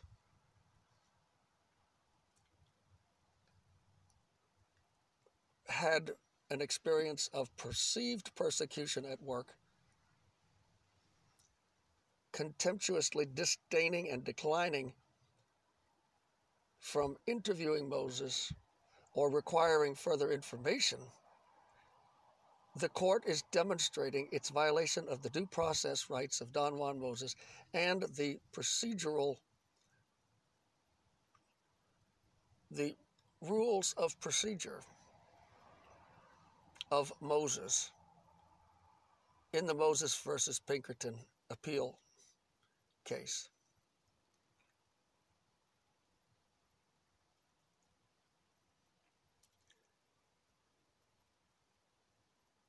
The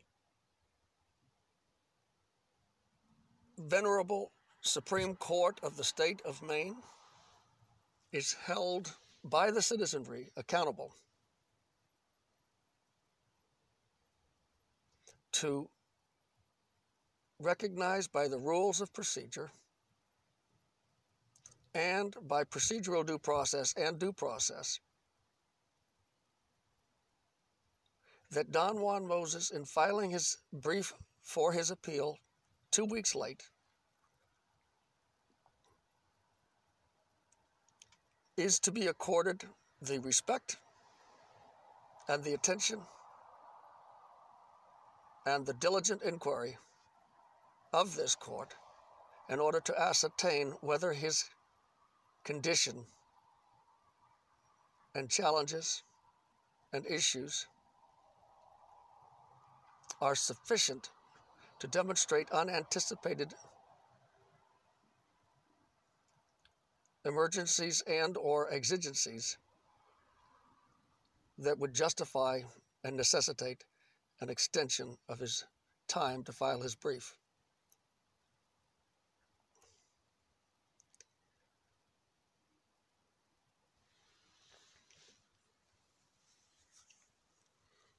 This court that the citizens respect and demand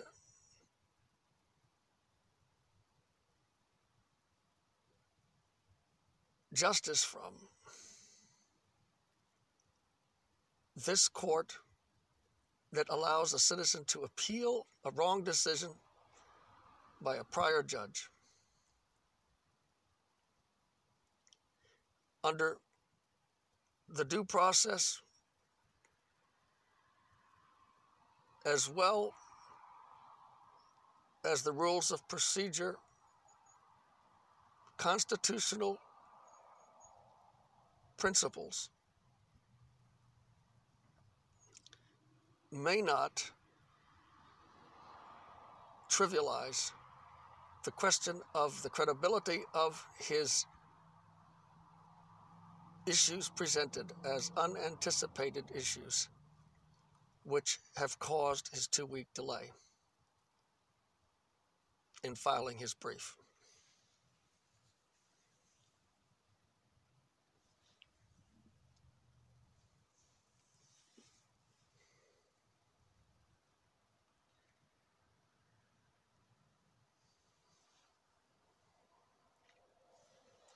The significance of the aggravated offense,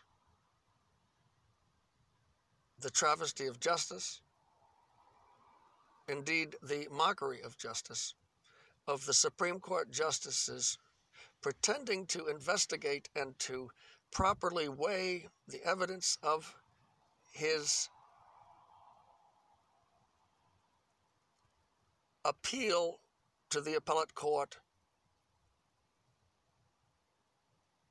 to understand his reasons for delay is evident in that the court has presumed that the combination of issues is insufficient to rise to the level of significant unanticipated issues which would delay the filing for his brief. Their incompetence, their pretense of compassion, their pretended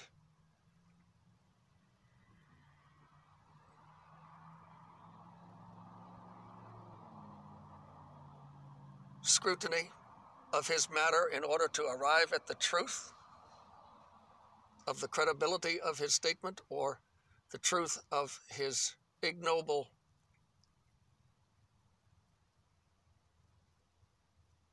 manipulation of the system. Or, as they phrase it, a want of application to accomplish what he should have accomplished is clear for the following reasons. The appellate court has made the assumption that the combination of these issues taken together are sufficient to cause a delay, particularly in light of the presumption that persecution at his workplace for having compassionately intervened and advocated for the residents at the Barron Center on Brighton Avenue in Portland was never given the scrutiny that it deserves when they presumed that Don Juan Moses' persecution there was a perceived persecution at work. This indolence manifested, this laziness and ineptitude manifested by the Supreme Court of the state of Maine in, in, pers- in presuming that he expressed a perceived persecution at work implies that Moses could very well be lying to the court by presenting this excuse, and that Moses, furthermore, in their sardonic, sardonic aloofness, had actually earned the disciplinary actions intended against him by Barron Center officials and administration. This idle speculation on the part of the Supreme Court demonstrates dereliction of duty. Not only on this count regarding the extenuating circumstances of facing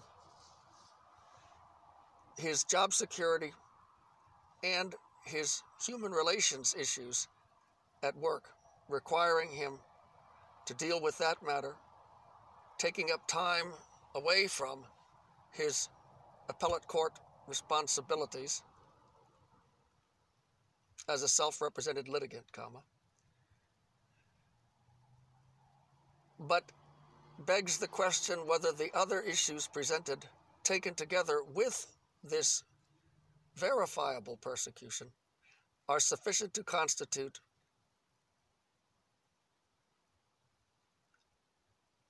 unforeseeable issues of weighty enough concern to verifiably prove that he was, in fact, distracted from the task at hand. When the Venerable Supreme Court of the state of Maine is given the opportunity to look at at least five major reasons for a delay in filing a brief.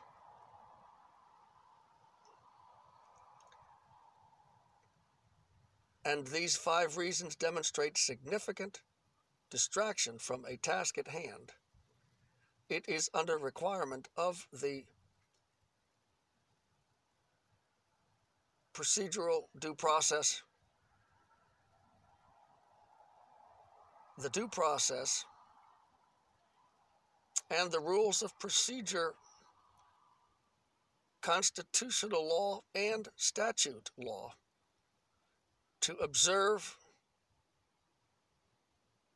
the significance of his appeal to the Supreme Court. For consideration, for comprehension, and for justice in allowing him access to the court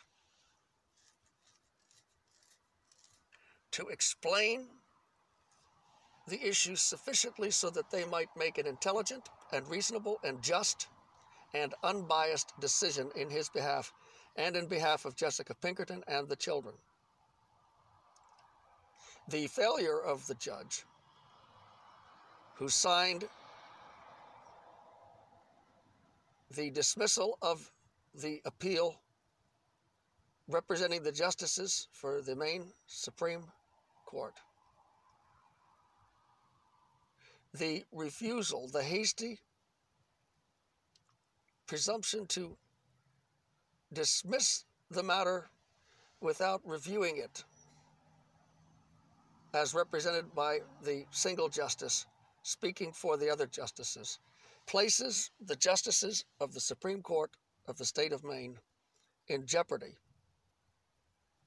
of violating the procedural due process rights of Don Juan Moses and the court and the rules of procedure.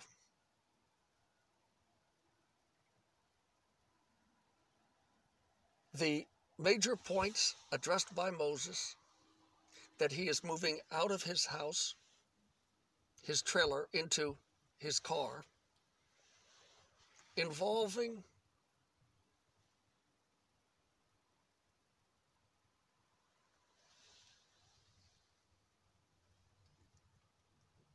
time putting things in boxes, involving locating a place to put his things, involving hiring a realtor,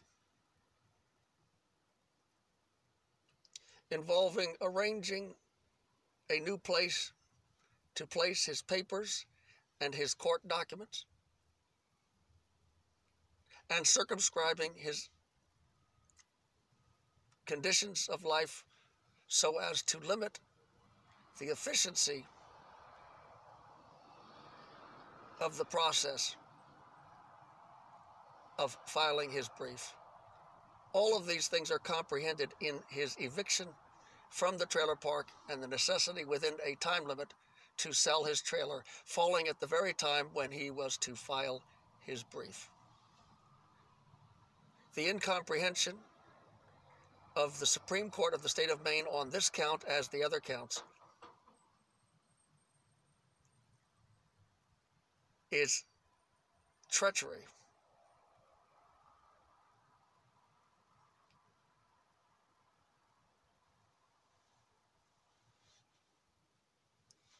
In dismissing the concerns of physical and sexual abuse of his children and his religious liberty rights as those of his children to an integrated and protected family.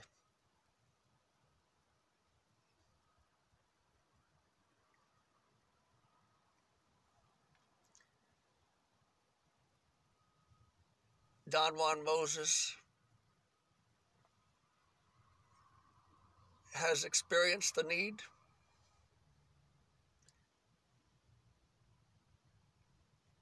to deal with the whistleblower issues at his work, which means he has had to scrutinize the issues at hand and he has had to cast about to find an attorney that might deal with that issue, which would involve damages such that a court appointed, such that a court attorney would be more likely to take his case than has been his results in trying to get a pro bono attorney for the case dealing with the Maine appeal court. The Maine appeal court refuses to take into cognizance this reality that Moses, in facing real persecution at work, demonstrable for the court that it refuses to consider in terms of the details of the evidence,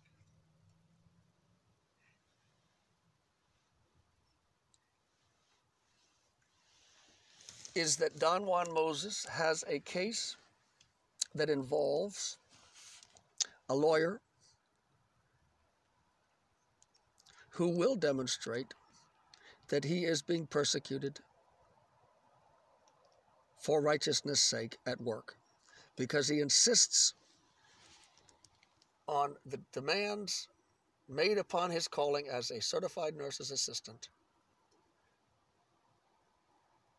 to ensure that every resident under his care is given the proper care required by law. And since he has called the hotline and followed through with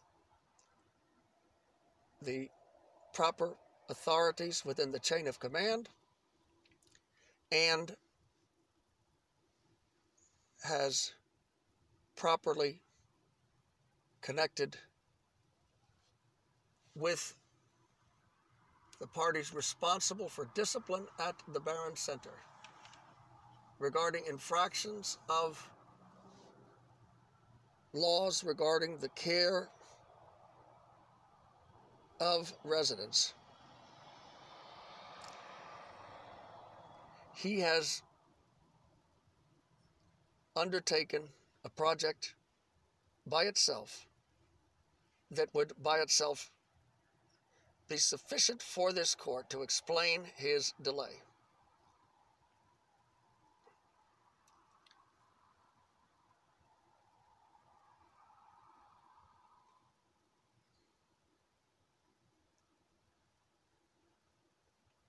Moses' other issues were addressed because they add further weight to an already untenable circumstance of trying to get a brief in on time for the appeal court. The other issues, instead of taken together with the issues significant by themselves to verify the reason for his extension to file his brief of two weeks, comma, demonstrates that the court, instead of recognizing the logistical nightmare of all of these things added together to make his cir- circumstances fraught with unanticipated responsibilities and cares and anxieties, and yes, even the stress that they mockingly and contemptuously referred to in their reason for dismissal of his appeal. All of these things taken together were to be the proper approach of the appellate court, which instead stingingly, petulantly, and haughtily dismissed and disdained in each particular that is listed in the reason for the dismissal. Every significant issue whether of extreme gravity and weightiness, or adding to and piling on to the issues already sufficient of themselves to constitute a reason for a waiver, slapped down systematically, each in its turn.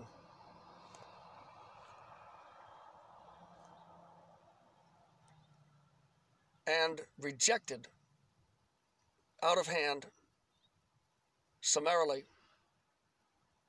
and without the least contemplation or compassion, demonstrates the despicable and notorious dereliction of the justices and or justice who reviewed the extenuating circumstances presented by Moses. if the appellant and the subject of his issues is of such gravity that the appeal court must consider the level of offense referred to in his case against Jessica, the mother of his children, who has the custody of the children, if his concerns relative to the safety and welfare and protection of those children and the jeopardy posed to those children, should they not be protected, is of such gravity and magnitude and weightiness that the court must review the harm implied in a failure to grant Moses a two week extension for filing the brief, which he has complied with.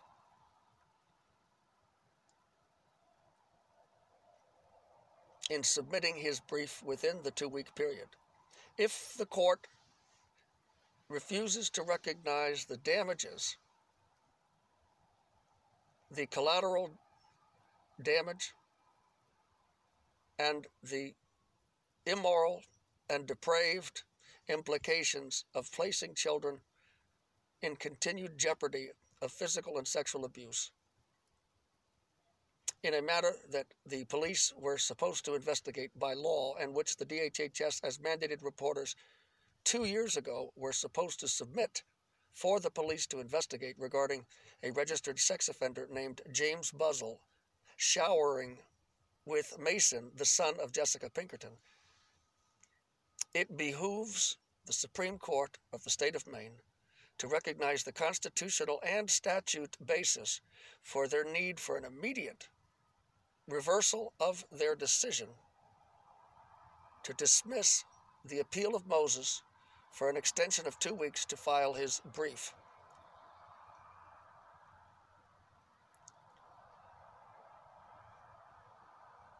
The due process, federal and state requirement places upon Supreme Court justices the simple rule that they must take under advisement and must scrupulously engage in comprehending the significant extenuating evidence details. As stated in the Maine rules of procedure as a as the explanation for the delay and the importance of the Supreme Court recognizing procedural due process, which is to comprehend the level of offense in making a decision to dismiss the appeal of Don Juan Moses in terms of the gravity, the weightiness, and the heinous atrocity of placing the children in jeopardy of physical and sexual abuse is required by these laws, both federal and state.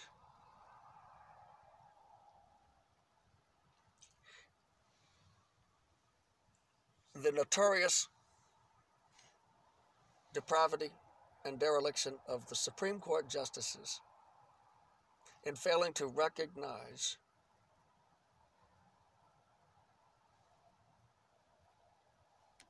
the damages not only of the registered sex offender but of the boyfriend who punches the five year old boy in the genitals every night when he puts the child to bed when the mother is at work, which is a matter corrected by Jessica once the matter was presented to DHHS so that her hours shifted to the evening as verifiable for this court.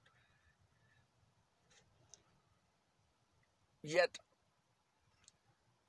allowing the predator, the DHHS allowing the predator to remain available to that child by dismissing concerns of child abuse presented on video and acknowledged by Judge Cashman as a distinct striking punching movement made toward the genitals, as demonstrated by the child himself when the father asked him what he did to him, is sufficient evidence of the depravity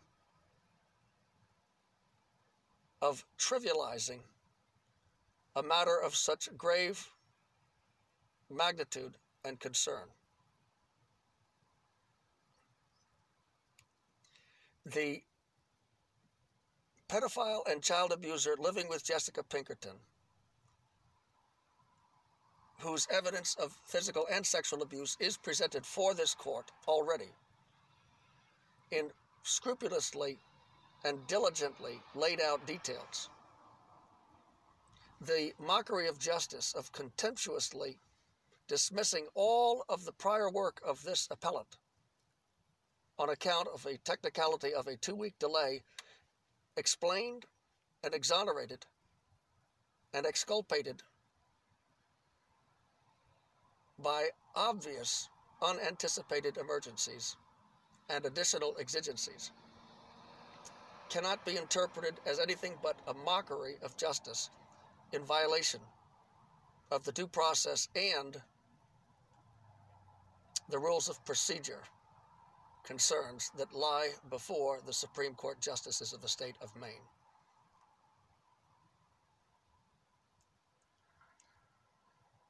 The only reasonable remedy for the contemptuous refusal reminiscent of Moses and Aaron coming before Pharaoh, requesting, demanding that Pharaoh let God's people go.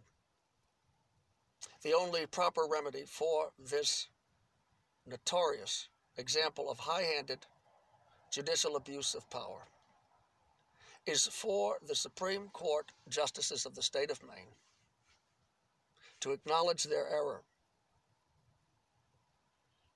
in their precipitate and rash treatment of the exculpatory evidence provided by Don Juan Moses to this venerable court. It is requested of this venerable court that the justices take the due diligence time necessary to review the exculpatory evidence to prove that he must be reasonably accommodated in allowing him the two week delay it took to supply the appeal brief and requiring that the Honorable Court apologize for pretending to be compassionately and scrupulously and impartially engaged in a matter that they have obviously not reviewed.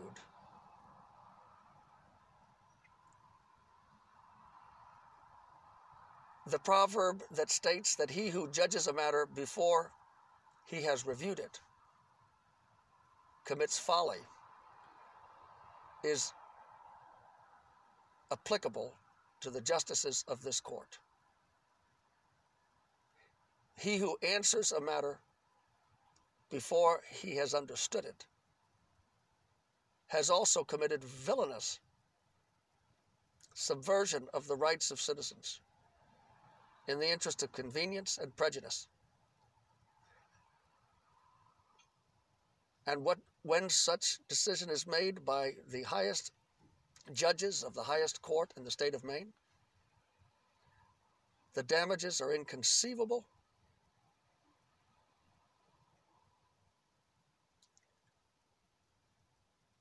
In extending the offenses of the children placed at jeopardy and the family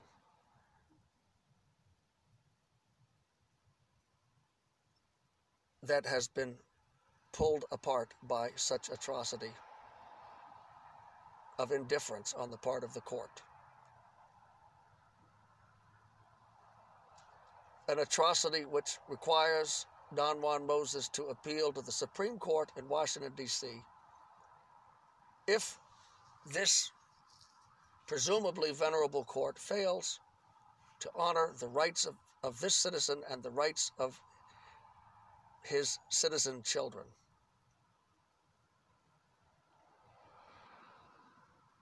It is requested and it is demanded of this venerable court that it operate in accord with the principles which alone allow this court to be respected and venerated as the highest court in the state of Maine.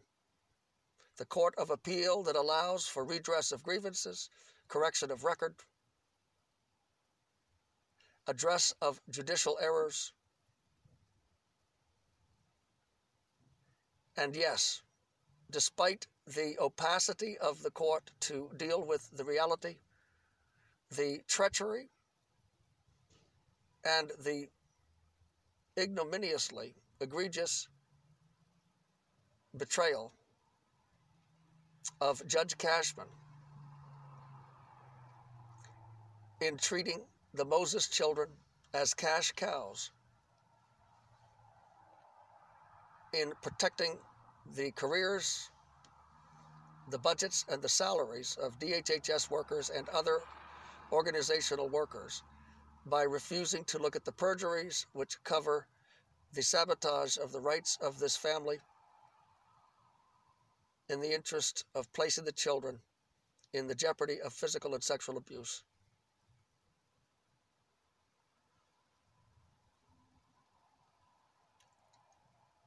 The momentous decision to do nothing by the highest court of the state of Maine demonstrates that it participates in the physical and sexual abuse of these children by its apathy, its neglect, its inertia, and its refusal to engage the rights and interests of citizens, both of Don Juan Moses and of Jessica Pinkerton, and the perpetrators of physical and sexual abuse, and the children the rights and privileges of each of these parties to due process, to proper scrutiny, to acquittal, and to punishment. This defiance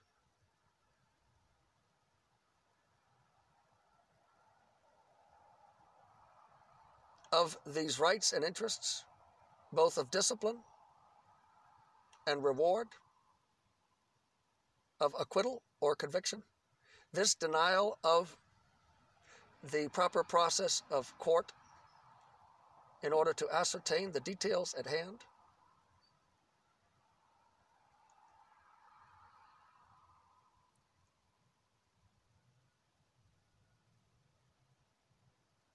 demonstrates that the highest court in the state of Maine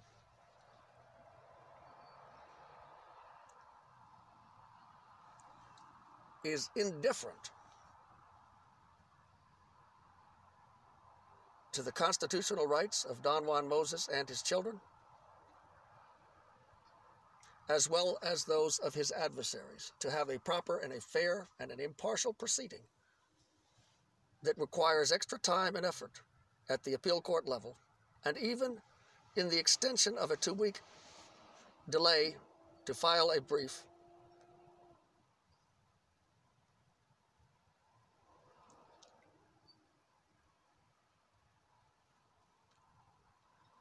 the refusal of this court to recognize the aggravated crime of leaving children jeopardized under physical and sexual abuse conditions,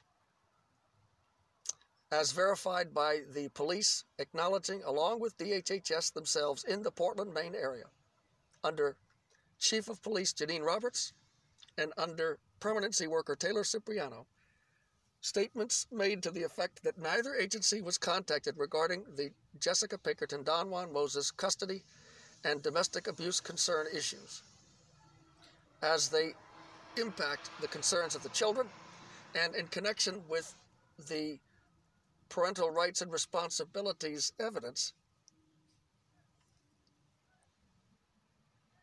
with regard to the critical issues never addressed of physical and sexual abuse by the police, which impact the parental rights and responsibilities to the extent even of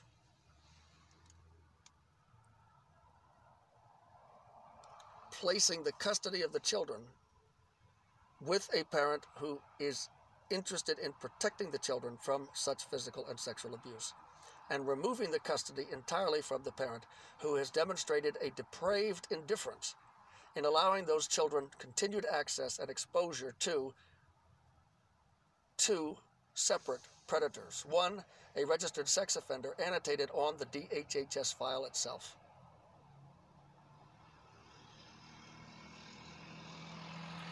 The annotation of the DHHS file is not only that a registered sex offender showered with Jessica's son, Mason, the half brother to the two children that Don Juan Moses and Jessica have together, comma.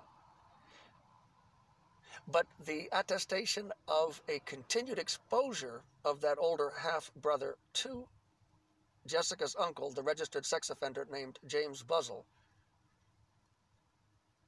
is an acknowledgement by the DHHS that they failed to report to the police this pedophile's exposure to the children, and furthermore, in egregious violation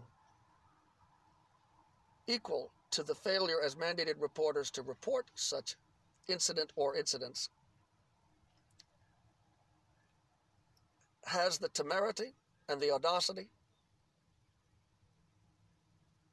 the unmitigated gall to place that child with the same predator, claiming that since the child does not stay overnight at the house, but is only babysat during the day, comma, that the appetites of this perverted man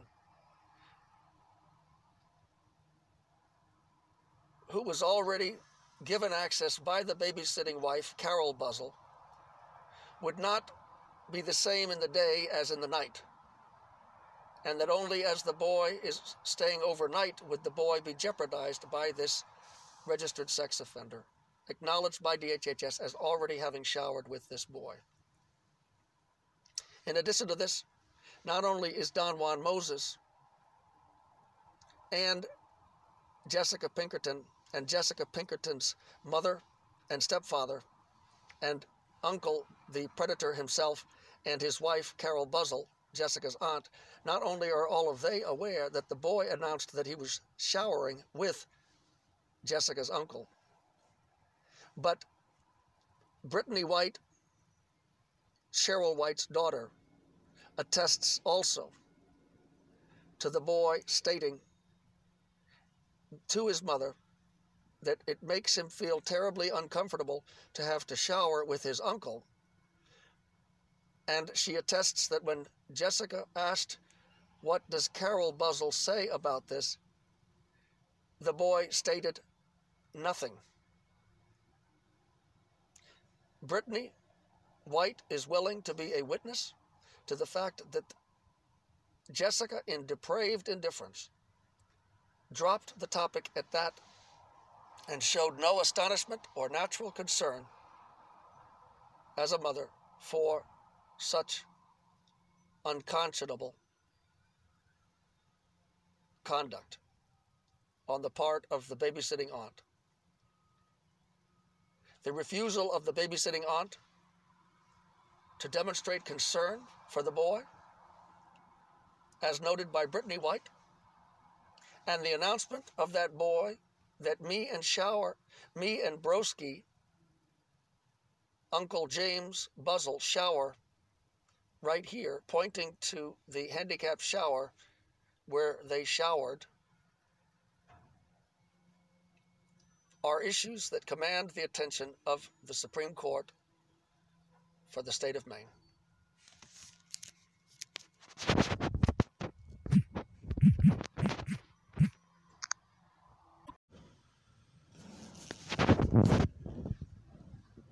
Good morning. This morning I'm thinking about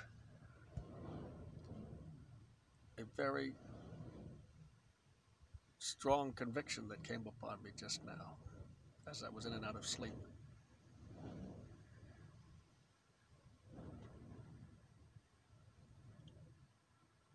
True judgment is to look at a situation, a circumstance, a problem between parties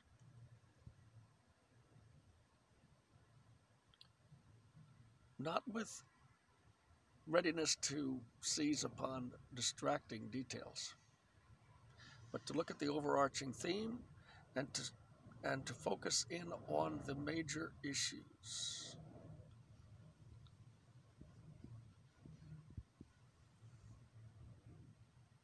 One of the major problems of what we think is justice is the immediate seizure upon sensational details.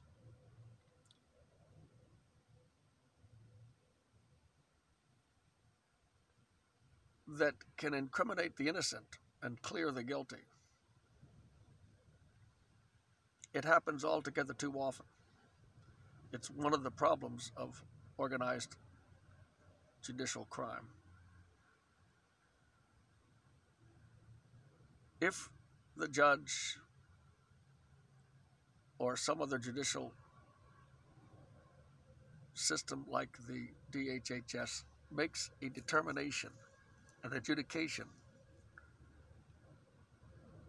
based on a prejudicial or biased agenda. It must seize upon anything which can lend credence to their narrative. The deployment of false witnesses, fabrication of, of ev- evidence, falsified documents,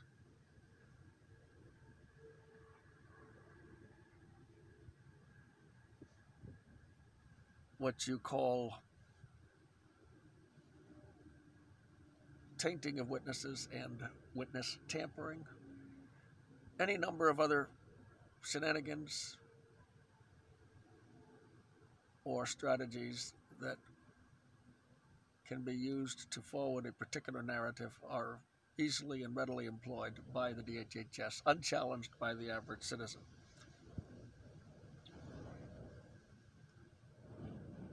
Unfortunately,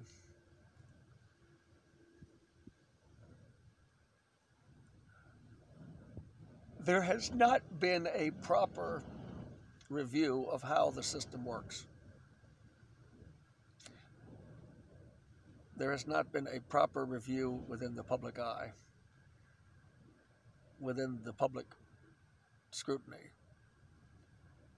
to popularize and to clarify the corruption of the DHHS vis a vis its approach to child abuse and children in custody and adoption. There have been clearly things written about it. I've seen it online very briefly in scanning some of the things out there and perusing a few things even. But it's an underground kind of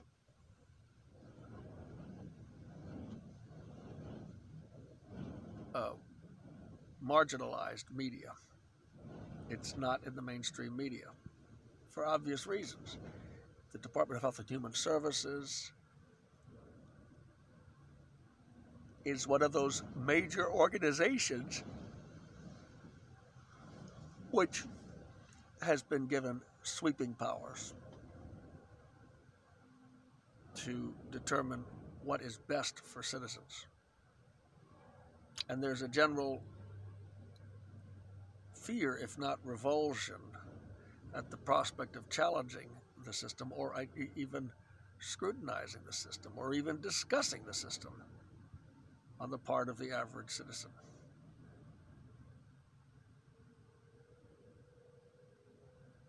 When we are talking about citizens of conscience, that is, even amongst them, there is a tendency to be very careful how one approaches the sweeping powers of the DHHS. It's a David and Goliath scenario. It's an awareness that everybody is quaking in their boots as this uncircumcised Philistine, head and shoulders taller than anybody in the Israel army, is calling for somebody to come out and fight him, and the victor would be the represent the victor in battle itself, uh, just on the basis of who wins in a fight. But what I saw, and I want to get back to it very briefly this morning, as I started to doze and woke up with a very clear impression, thinking I'd better jot this down and, in this case, share it. I was thinking, I was brought back to Tamara Clark saying that she never drinks, forced to lie by the system, knowing that if she said she drank even once, Deborah Paradis, the permanency worker for DHHS, would be able to corner her and uh, destroy her. And so there was an indication that Tamara Clark was lying by saying that she never drinks when there was evidence that she had fallen in, in the snow or was pushed into the snow or slipped and was taken advantage of by the police in respect to treating her as considerably drunk outside of a bar slash restaurant in Camden. Camden, Maine. What the details of that story are, one can only guess, but Tamara Clark told me that they were accusing her in a manner that was wrong, at, at a minimum, in the fact that they were finding fault with her when she had slipped on the ice. The point of the judge is that should she have been drinking and not telling the truth, even to Jonathan Tucker, not telling the entire truth, even to Jonathan Tucker, the one who was advocating for him, that is myself, the point of the judge had a devastating effect on the guardian ad litem attorney, Lisa Lattes, who proceeded to enter into a, a, an hysterical fit.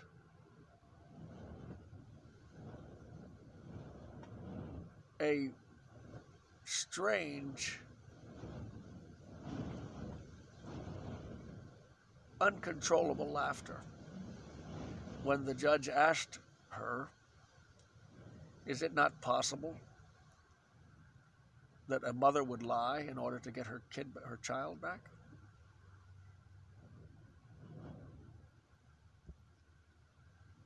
Tamara Clark says that Lisa Lattes continued in a bizarre, a freakish,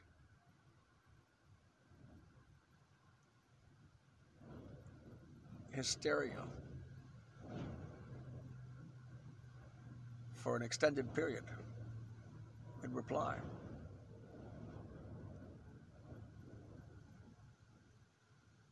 If I recall, finally conceding yes. Yes, it's true, a mother could lie to get her child back. But that begs the important question.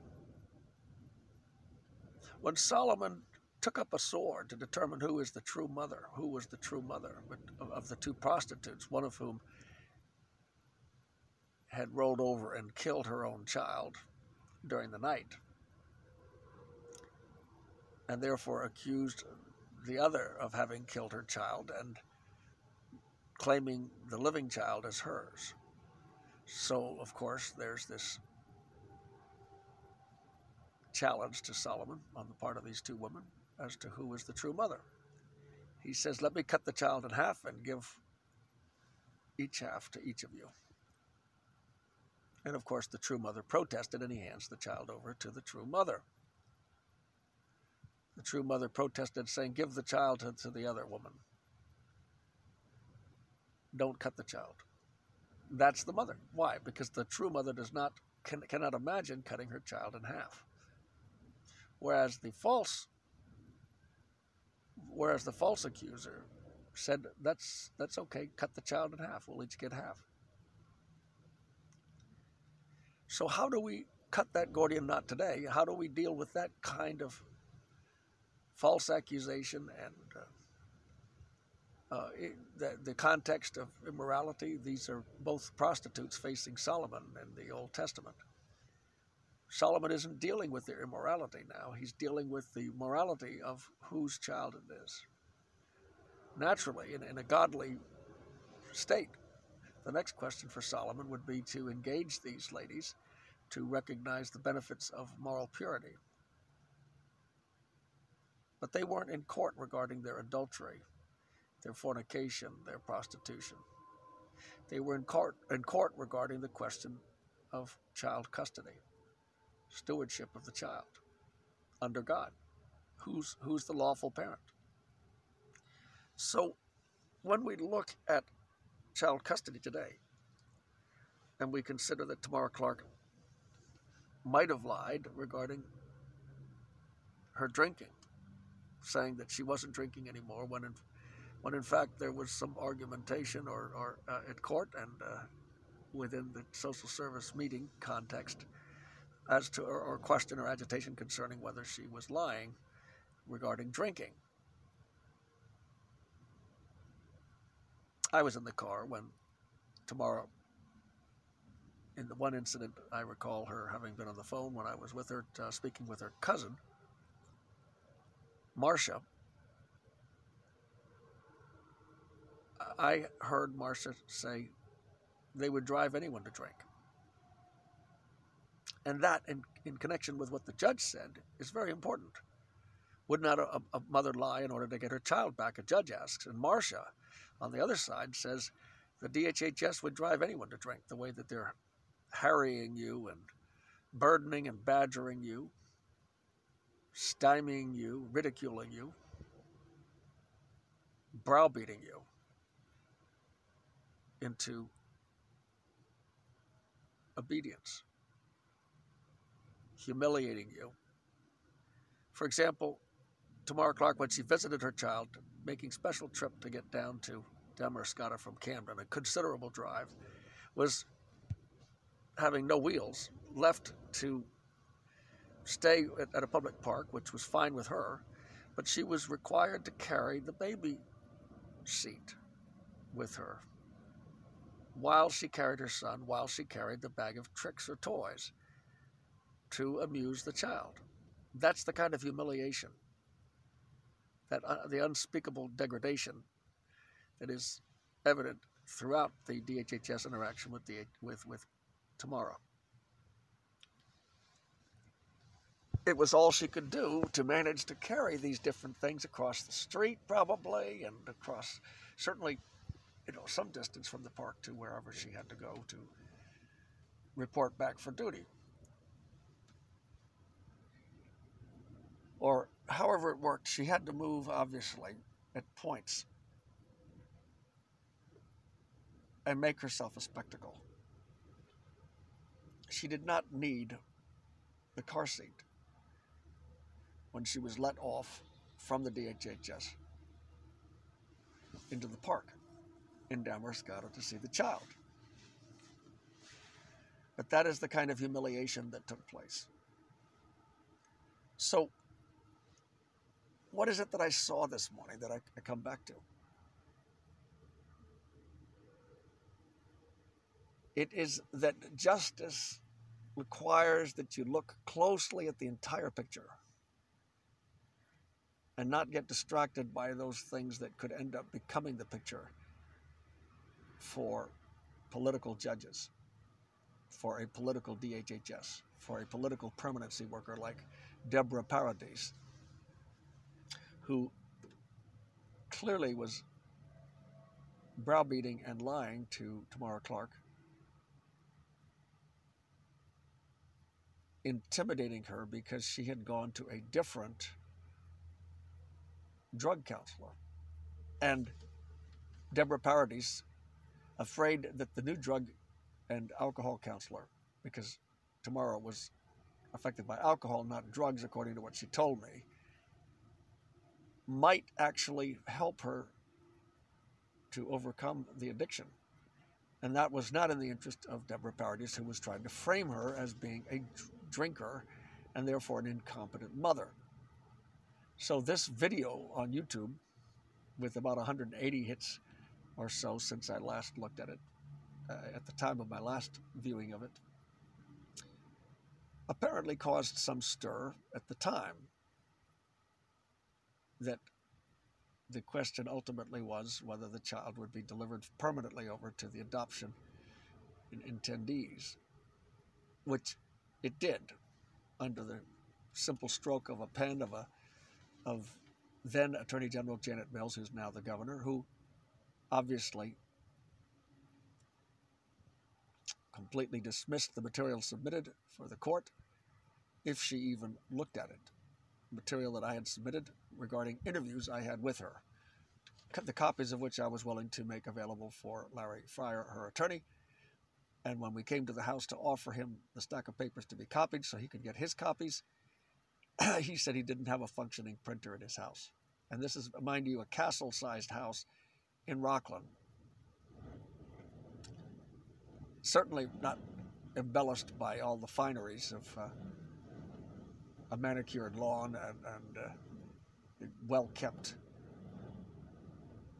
properly maintained building and environs, but nevertheless a man of significant means enough to be occupying a good part of a city block in Rockland, Maine and he says he doesn't have a functioning printer. He's, attorney, he's an attorney at law. And so we didn't leave him a stack, the stack of papers that, that whatever it was, a half inch to an inch or inch and a half, two inches of papers that we had filed with the court in Rockland, Maine. Obviously, he did not want to touch this true advocacy because he was the attorney for her and had dropped the ball. In fact, his argument when we visited was it's often much better for a child with a mother that has serious disabilities to be placed in a home where he can have the advantages and opportunity of a really solid education. What did that attorney miss? The same thing that the judge missed, the same thing that Janet Mills missed, the same thing that the DHHS permanency worker and investigators missed. The same thing that the legislators who, who ignorantly empowered the DHHS to take children from parents on those uh, in the penumbra area of uncertainty as to whether abuse is implied in the two things that were used with Tamara Clark. One, her presumed presumed disability, mental disability, and number two, her problem with drinking. Neither of which were provable, neither of which were demonstrably a problem. There are mothers who drink. That does not an alcoholic make, nor does it an abuser make, as we certainly know.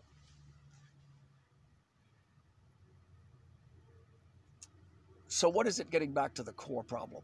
The core problem in a judicial setting for the DHHS first, because they are a justice system unto themselves, a law unto themselves, an unruly and rogue system devised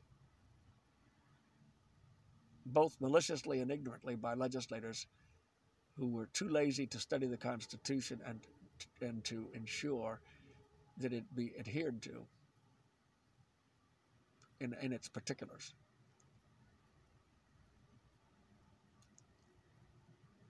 We look at the DHHS and the judicial system as having powers to take children from parents and, issue, and give them to other parents or, or to adoption parents. And we assume that their word is final because their judgment must be uncannily infallible. We, we make that presumption. We have that naivete in our culture, in our society. We've been taught, we've been schooled, we've been classed in, into the system of believing that because they went to school, they are the authority figures, they must be right. Or we don't care if they're right or wrong, they are the authority figures, and therefore it has to be done, period. Or, third category is we don't care whether they're right or wrong, and we don't care at all. What happens? And those are the three general categories of society. But what we are interested in is what is conscientious justice? What does it mean? What does it look like? To look at the fact that Tamara Clark might have lied regarding her alcohol intake, comma.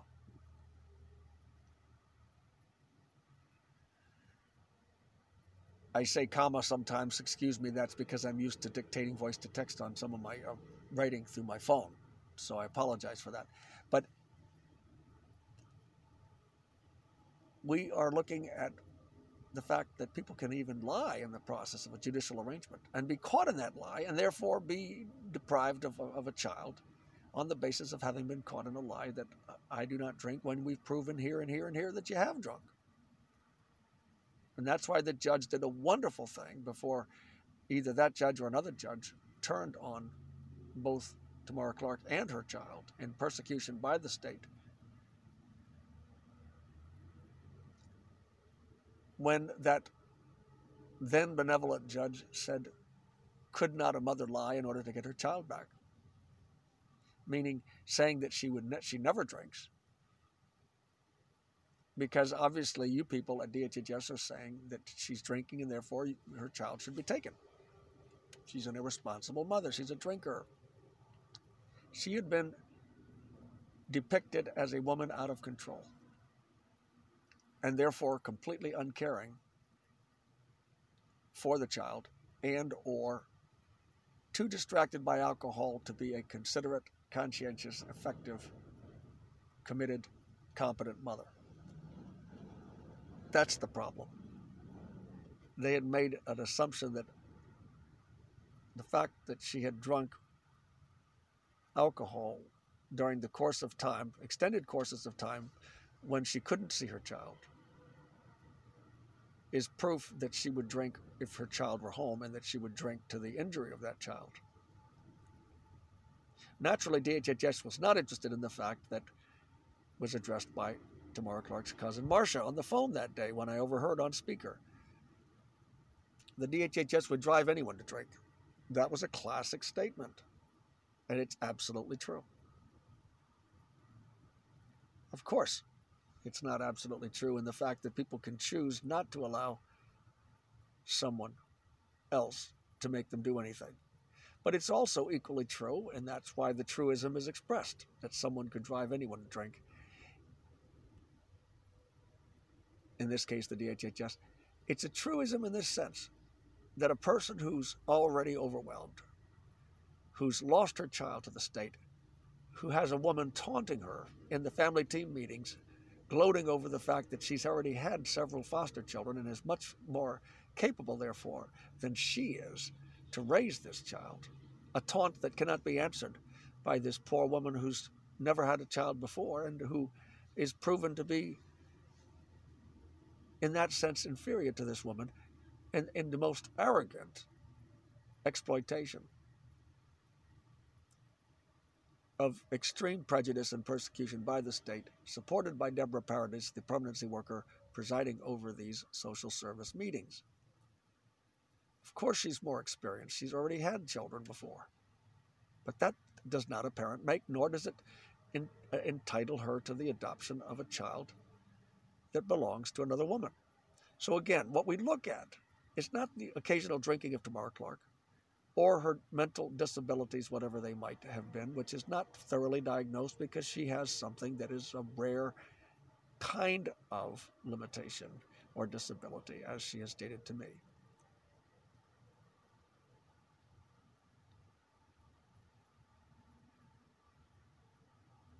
The mistake that is made is that the state capitalizes on something that proves a character issue of a parent, that they're capable of lying, and that they're capable of drinking in the case of Tamara Clark and saying that they don't drink. As a, as a means of suggesting that, oh, if they're not willing to admit that they've drunken, that means they've got a problem. So they make a they, they make a presumption based on the determination of Tamara Clark to say she never drinks, that she's hiding something, and also that she's lying because she's also caught because apparently she had evidence from the police having stopped having having stopped by the restaurant slash bar where she was. And having evidence proven or report brought to the court itself that she had fallen and was drinking, etc.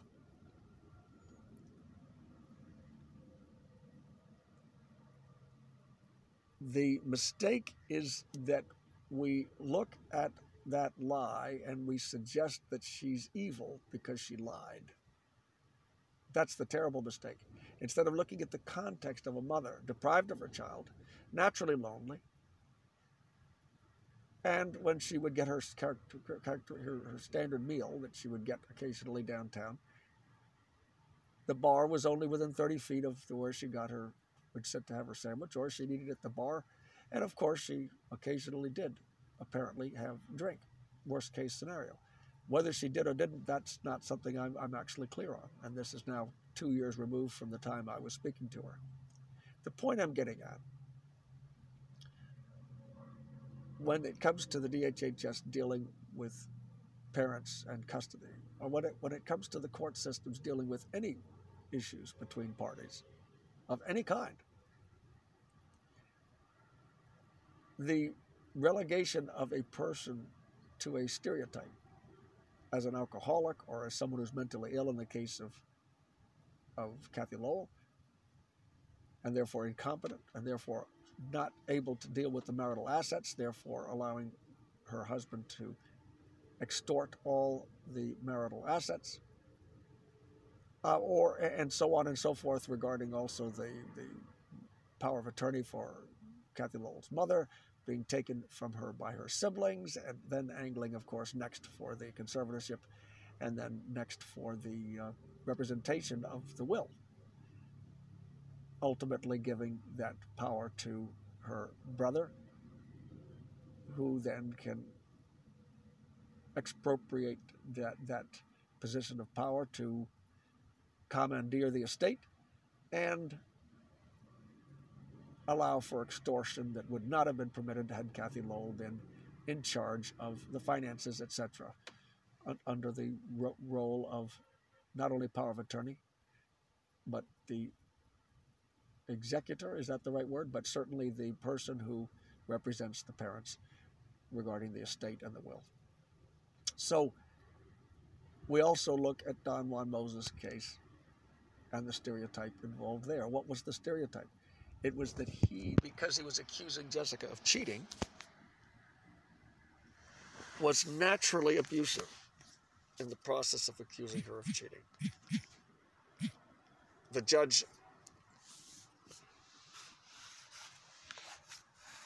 painting the same picture that Pine Tree Legal Shannon Karam painted of Moses throwing the Jessica against a table, nearly killing or intending to kill the child in the womb. That's the kind of scenario. The breath being so close that she could smell his breath, her hands bent back, punched in the head, then hitting the wall next, biting the side of her mouth as she slips to the floor. It's a masterpiece of deception.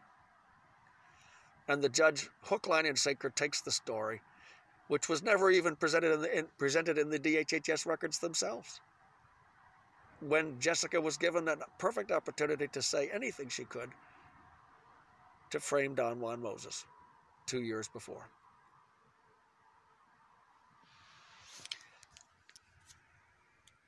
What makes that fresco so carefully painted, as if on the Sistine Chapel ceiling by Michelangelo, on the part of the defense attorney and the judge, Cashman, in this matter?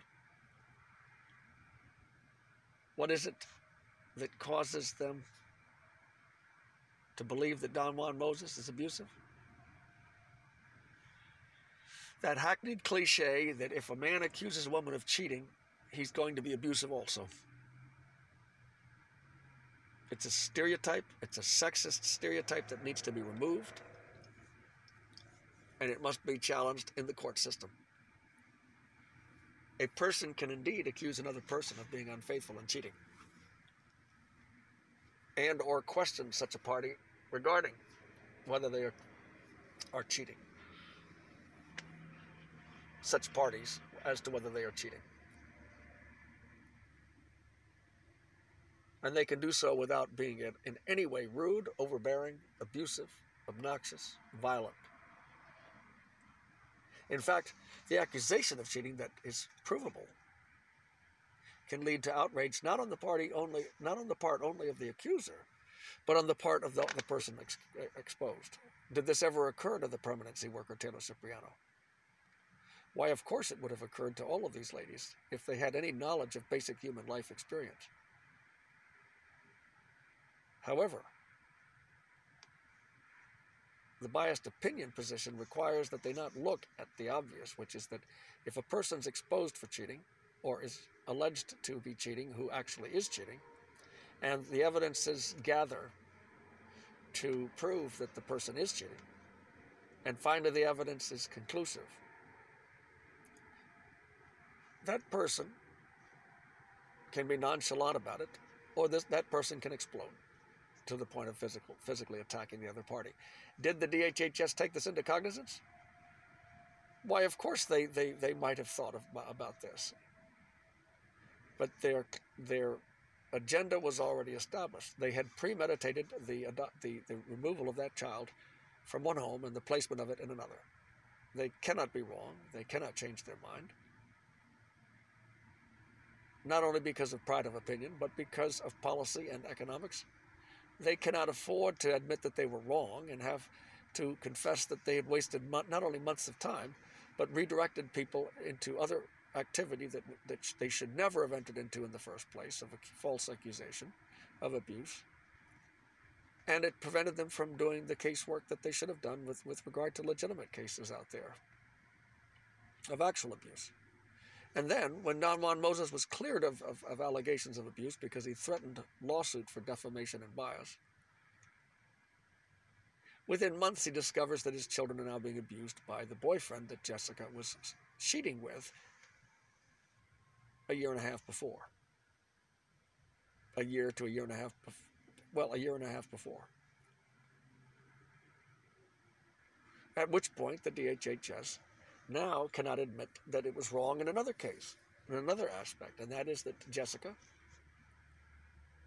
whose aunt had already said was abusive, was now allowing this boyfriend to abuse the children and denying that the abuse was taking place. And so they had to conduct a half hearted interview, a lukewarm interview, and pass it over to KidsPeace, which is a contracting agency dealing with the HHS on moderate low to moderate cases of concern for child abuse. Don Juan Moses, mind you, had a video of a boy arch- arcing his hand, showing a punching movement, demonstrating it even as Judge Cashman herself admits in her judgment that it's a very clear punch to the groin.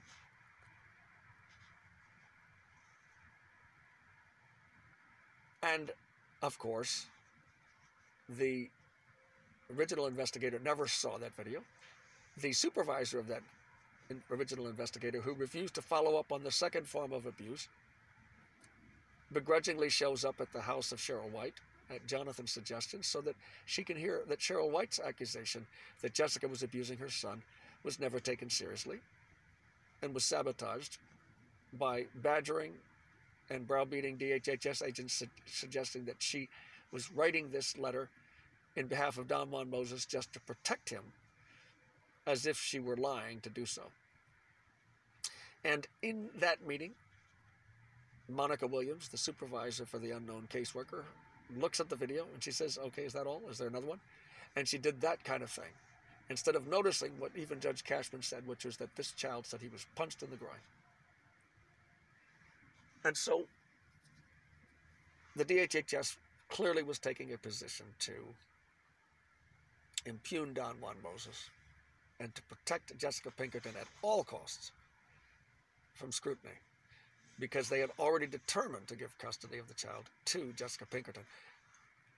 So, getting back to the question of justice, justice is when you look at everything, warts and all, in terms of both parties in a case, but that you look at them in the context and, and within the circumstance of the overarching issues, the major problems. So that instead of catching somebody in a white lie, which might be to defend the, the, the, interest of keeping the child in the case of Tamara Clark, you look at the overarching question whether she's fit to be a parent. Would she indeed be tempted to drink if she has her beloved child with her? Of course not. She was going to AA meetings consistently for considerable periods of time if, he, if she's not still doing it. I know this because I was personally helping her to get rides either back or for, from that those meetings sometimes. Or called when she was on her way, or et cetera, et cetera. But here's the thing. When you look at irregularities in the life of Kathy Lowell and Jonathan Tucker and Don Juan Moses in the same way, whether at court or whether, or whether in family court where people within families fight over things. You can you can catch a detail that can frame a person by taking all the unsavory or irregular aspects of their character and piling those on in order to build a case so that the real deeper issues are not addressed of the justice of Jonathan seeing his mother, Kathy seeing her mother, Kathy having her real estate, Kathy being able to represent the parents eh, as a representative of the will as well as the uh, power of attorney and even the medical uh, uh, uh, health proxy for her parents before the sister sabotaged in that respect. The tendencies for Jonathan and Kathy Lowell and Tamara Clark and Don Juan Moses to uh, make mistakes in our lives does not exculpate the system from having extorted material property, from having extorted children, from having persecuted all of these parties, from having denied Jonathan from seeing his mother, even though in my case there was simply a threat of a restraining order put out by Elias under the auspices, no doubt, of Richard, my brother, his father.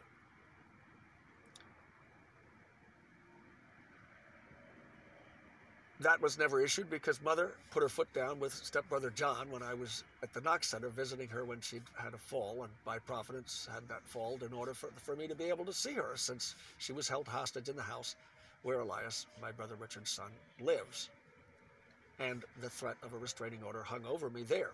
So at the Knox Center, I was allowed to see her and did.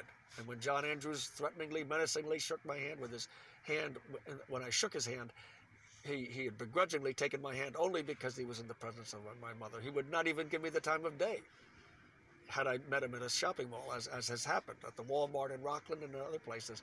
He has rebuffed and defied and despised me, even saying, I really I want to know I really want to know what, what you actually did to my father, which is, gets back to a whole other story another time. But the point is, my mother said, I let him know that I want him to bury the hatchet. What was that hatchet? It was to keep, stop keeping Jonathan at bay from his mother, among other things, and stop stereotyping him as some religious crazy person who's overbearing with his mother and other people in the family and recognize that the family is family and is inviolate. And my mother told John Andrews that she did not want a restraining order threat hanging over the relationship between her and her son Jonathan. And so the following morning, after I had confronted John Andrews by remaining until the time he had arrived in the evening, and stood and put my hand out to him to his terrible chagrin, his mortification. And I had a chance to tell him that his father and I reconciled and that it would be his wish for us to reconcile. Unanswerable charges by the power of the Holy Spirit, conviction to the point of complete silence, and just a redirection on the part of John Andrews to ask my mother the perfunctory questions how, what happened today? how are you feeling today, and all that. And the following morning, when I saw my mother, I said, How did it go? Were you okay with me representing you the way I did and representing the family? And Alfred, his father, my stepbrother's father, she said, Yes. She was very happy with how I conducted myself. In fact, she was quietly very much ecstatically proud of me and would have probably have said what she had said in 2003 or 4 when my stepfather died, and I'd spoken, stood and spoken at the St. Thomas Church side room, the fellowship hall, and at the at the treasurer's surprise, uh, or, or speaker's surprise, who at that time, I believe, one of the speakers still was Robert Furman, the doctor on Chestnut Street, who knew my family going back the Tuckers as well as my mother before she married Al Andrews, who became the treasurer himself. I said that my stepfather and I reconciled and that I'm very sorry that I had caused pain to him and to others, and that uh, we had the wonderful privilege of reconnecting. And my mother kissed my hand the way that Al kissed my hand at Maine Medical Center within six months before that. After I sat down and after she had stated, That was eloquent of you. You were eloquent. Thank you.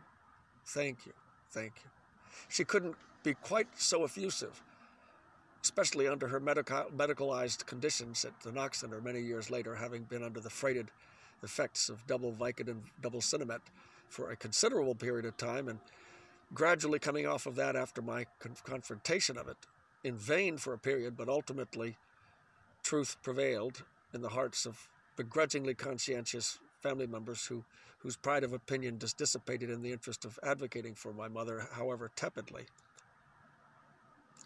But at the Knox Center the following day, which was sometime six months ago or so, my mother very clearly told me that I let John know that I don't want that hanging over us. And I didn't ask her what it is, but she meant a restraining order, ta- uh, restraining order threat.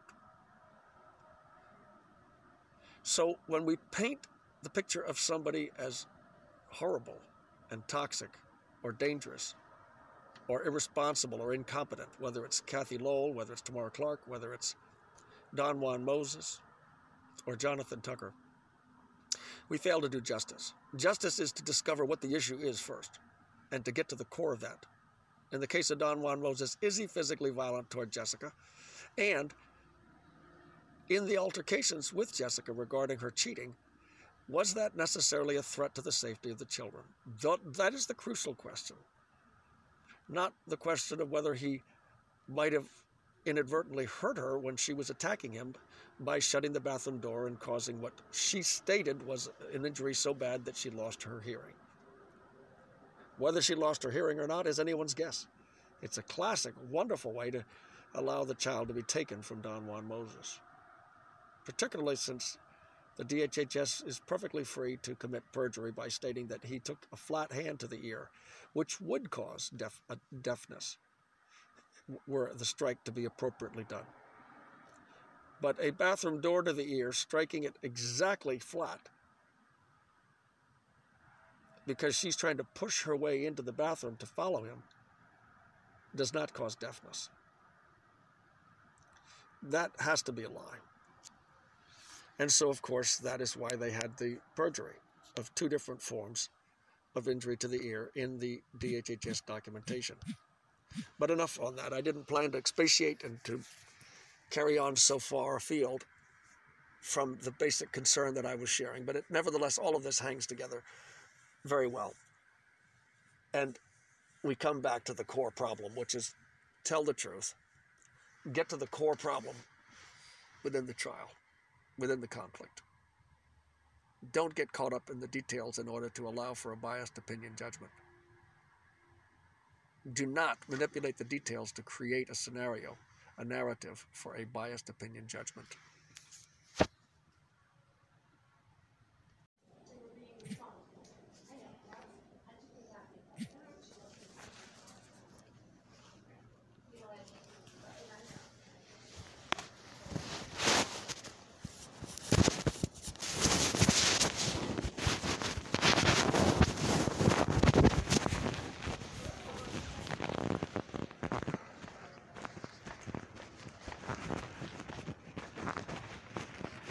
I'm sorry.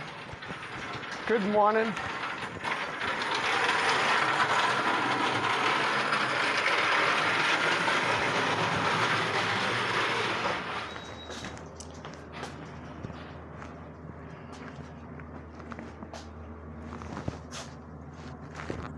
Oops. Hello. Good morning. How are you? Good. How are you? All right.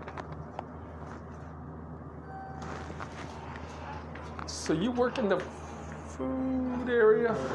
Do you work in the food area? Mm-mm. No, I'm a CNA. Oh, someone looks like you in the food area yesterday that was working up on the second floor with us here. Oh. Um, so I just confused you too, if that's what it is. There's a lot of people here. There is. Yes.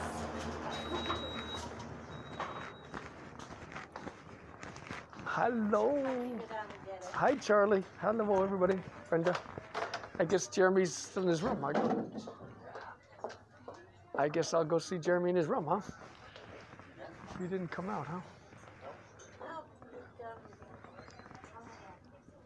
I'll go find out how he's doing. I know why. I know. So are you? Look, I didn't know, John. I didn't know he was a medical center. Jeremy was at Maine Medical. No, um, Don Juan works a Maine Medical Center. He, he, he used he used to work there. Oh, to do what? Uh, he was in the preemie, the babies, the baby section, where the babies, the little the little ones. He took care of the, the babies that were premature. Yeah, he hel- actually helped save their lives. Oops. Oh, But um, I'll go say hi to Jeremy and I'll catch up with you on the way out. I'll catch up with you. It looks like you got some good food there, right? Uh, right now we only have chicken cordon bleu with mashed potatoes. You want it? Hi, Lori. You? You want it all? Brenda, what would you like?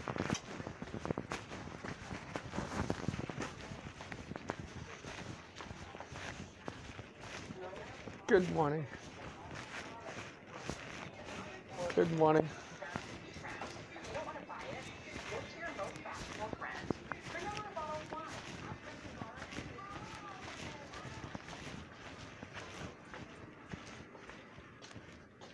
Good morning. How are you, Donna? Hey, Alexander. How you doing? Look at it. We got beers going. this is great. I know. I've got the Eight dollars at the little, at the, what are they? I've got the homeless thing going. I'm, I'm living a glorified homeless life in a BMW. I kind of am too, you know. I don't have any running water. It makes for a good storyline later. Yeah. Jody wants something. I'm trying to figure out what it is. He knows what it is? What are you guys onto? What do you what, like? What's what, what's the general topic? He wants somebody who's going like that. Something to drink? Yeah. but we don't know what it is. The apple juice or orange juice? Because they usually like he likes apple juice. Okay. Well, he just pushed this orange juice away. Oh, So maybe it's apple juice you wants. This one though? so you, you like the apple cider like you had yesterday? No. Nope, orange juice. Yeah. Orange juice. Yeah. Maybe it's just warm Okay. No, I'll go get some orange juice. Wow, it's good to see you guys. Yeah, I know the beard thing makes us look kind of like we're lobstermen or something, but you know, but uh, it is what it is. I'm going to do the clean look again. Mother always wants me to be clean, you know. Not anymore. She just likes the beard now. Yeah, sometimes she likes the beard. And because Nick wears the beard, I guess sometimes. I know it, Jeremy. I got a love hate thing going with my beard. I can't wait to clean up, but, but right now, it's easier on the street, you know, living this way. I never thought it'd be homeless, but it's not really homeless. Homeless is when you're out trying to find a place out in the woods. Homeless is when you don't want to be homeless.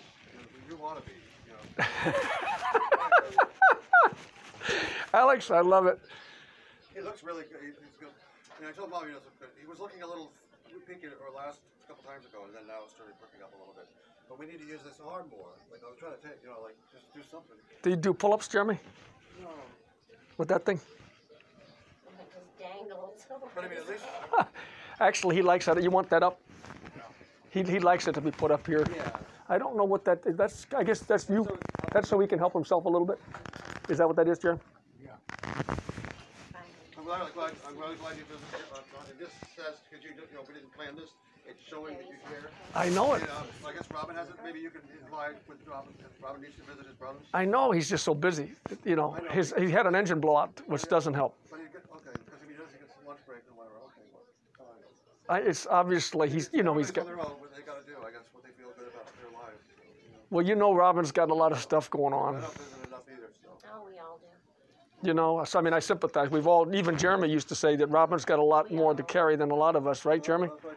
That's what I told him. He, Robin doesn't see his money; it all goes right off into whatever, right? And, and like I told Jeremy, he was worried about his money. Jeremy was, and I said, no. It usually, I think it's pretty much, it's all been a check. Everything's going to go. Richie checked too. It, the money is going where it's supposed to go. Oh, Robin's okay. Doing a good job, and I wouldn't want that job. Like Elias, I wouldn't want his job. He has to be up all night long, every night. to Keep an eye on, on mom. Well, he's up anyway. What else can do it? No, it's just a blessing, and I don't have to worry. Oh, it is a blessing that uh, mother's cared for all around the clock. Probably see you Friday. But we're not going to make promises, okay? So, because But you- there's something, if stuff comes up. If you make promises in life, it's amazing what gets, gets in the way of it. Well, not only that, if you make a promise to Jeremy, he'll he'll remind you of that, and Yeah. he, he doesn't like it, That's right? why I told him. So I, I make promises to you all the time, and I realize I shouldn't do it, Jeremy. Like I say, I'll be back tomorrow, and then I'm not here, and I'm feeling like, That's oh, what oh I'm talking man. about. Yeah, because you create. So I shouldn't make promises, No, you make your own guilt like, like that. right, Jeremy? It's almost a sin, though. If you tell somebody you're going to do something and you don't do it, I think it probably is. In the Bible somewhere. Yeah, there is some. There, there- yeah, there's something like that. Yeah, don't make vows, or, or, or if you do make a vow, keep it. There's two different. It's a contradiction. They're both things are stated. Uh, so it's better, kind of like to try to just not say anything, like you said. Well, like life, you don't want to push on it too hard. What I'm figuring out. It's just really nice if you just let it happen. Is this crazy? Look at what happened today. I see my brother Alex, Yeah, and my my sister my sister Donna. I kind of missed you a little bit. I haven't seen you in a while. and it's with him, of course. But you know, it's, Last time I saw Alex was at the Shaw's Market in Rockland about three years ago. He was going in for his bottle distribution, his uh, bottle. Uh, well, you're just so misinformed or whatever. I, I don't know. This is weird. So I took the old head. I just like that. But you know, because you, you, you, behavior wasn't so good. Wasn't look, good. Jeremy still wants to see me. That there's got to be a good sign. I know. I asked him. I said, "You sure you want John to do this?" So, That's the proof in the pudding, man. sure, it's beautiful, isn't it? He's my m- main critic. He's going to tell me like it is. Avocado. Bring him avocados, right? Avocado, Jeremy? Oh yeah. Yeah, but it's good for him though. Make one for him. Maybe the medicines are interfering with your natural appetite. You like avocados, don't you? With the fresh heirloom tomatoes, olive olive oil, cut up yeah, with it together. Yeah, look him up. He doesn't want an avocado by itself, right? Yeah. You want it with the whole thing. Dad liked the heirloom tomatoes, you know. feta, you can't do the cheese, but a little feta. No, I love feta every now and then. I, I cheat. I'm a cheating. I'm a cheating. Like basil and stuff. All right. I'm gonna get a hug from you too. Oh, you better believe it. I got to get one from Donna too.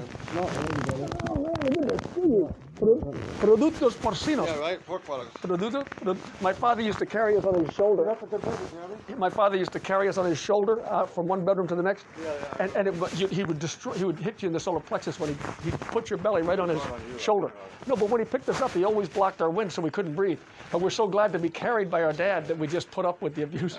He knew all the pressure points. Dad. Well, no, he didn't do it on purpose. He just didn't. No. But he wasn't. But our belly was right on his shoulder. Our belly was right on his shoulder, and we were just so glad to be honored to be carried. Oh, Productos porcinos means pork products, and he'd carry us, right, Jeremy? And man, I hated it, but I loved it because I couldn't breathe. but yeah, oh, I tell you what, I'm so glad to see you guys. I, you always wear a hat, and I need to do the same because I'm bald, and I, I'm just, uh, I think I need to start wearing a hat with a little, uh, a little dash cam thing, right, a little cam thing right here. I can make sure. All right, guys. Cheers. Love you, Jeremy. So it's a modern day. Everybody's got It's good to to. see you he's always watching. You know what I mean? It's good. He wants us to. to I'm so glad you guys are coming back to see him again too. Take care. Good to see you. Love you. That is sweet, huh? That's crazy. Do, they come often? It's not very often, right? Wow. That is crazy funny. I didn't know I was going to bump into this. I, I haven't seen him for three years. He doesn't talk to me. So you brought us together. Is that sweet? Our older brother brought us together. I'll get you some orange juice. I'll go get some. Alex remembers everything I did wrong, and it's kind of hard to live that way. We got to start somewhere, man. Can we start clean? Dad says, uh,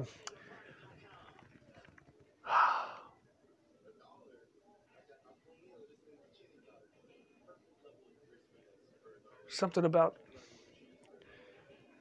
debes, um, start over again. It's a Spanish expression. One of the precious moments with Dad was where he talked about a Spanish expression where you start over. Empezar de nuevo. Do you remember Dad ever saying that? Yeah. Empezar de nuevo, start over. He was talking about clean slate. All right, I'll be right back. I'll go get some orange juice. You don't want to have lunch? They're serving lunch out there. No? Did you eat breakfast? You eat something? Yeah. So you at least have, you're not feeling like you're dying or anything. You got enough food in you? Yeah. Because I want to just tell Robin, I mean, if you're hungry, I mean, if your appetite is affected by the. But um, I did look up the depression med, and uh, appetite is affected by the depression med that they give you. But you, you clearly don't want anything for you don't have depression, do you? They're, they're giving you something for depression, and you don't want that, right? yeah. Okay. You you want the pain med, but you don't want the depression thing, right? I've I've already told Robin by a text, so he's the only one that can get you off that. Okay. Yeah.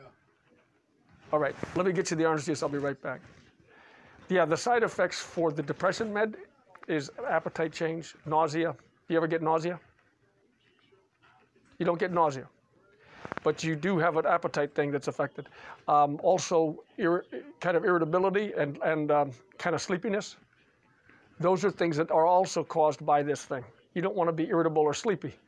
Those are some of the symptoms also for Zoloft, which is the depression med. You know about Zoloft. People don't need that, right? So I will pass it on to him, Jeremy. Let me get you the orange juice.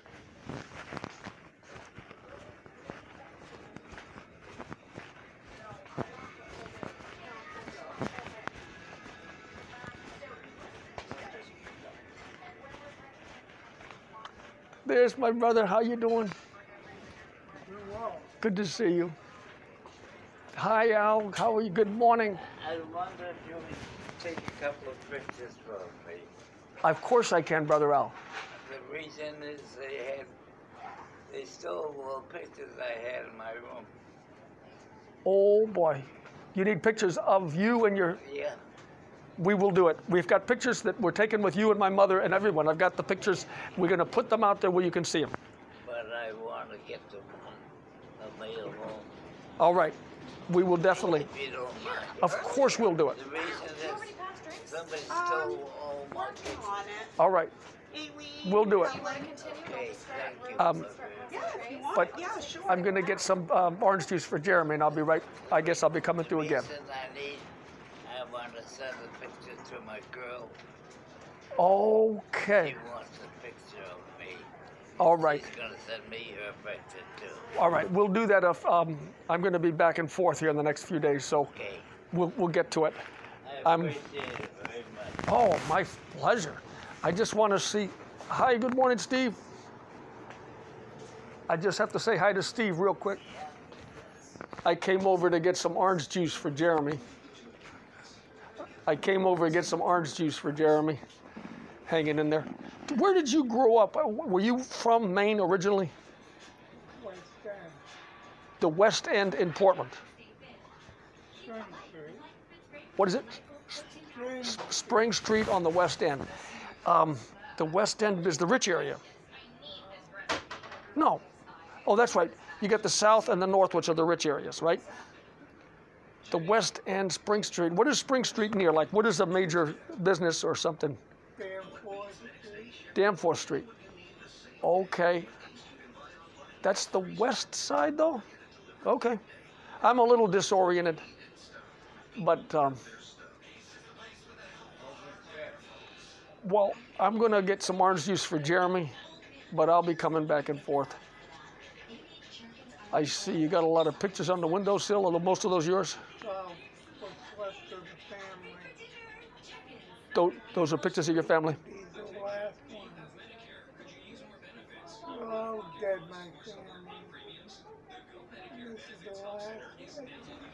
Oh, I got you. Oh,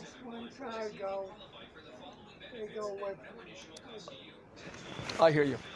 I'm, I'm, I, I, I see. Well, I'm going to go ahead and uh, get some orange juice for Jeremy. And, uh, but I just wanted to say hi. Just let you know that uh, I always love to see you. I do. I'm, I'm not just saying that. You cheer me up. You may not think so, but you cheer me up. I'm not. Those are not just words. Okay. I, I'll um, I'll touch base when I come through.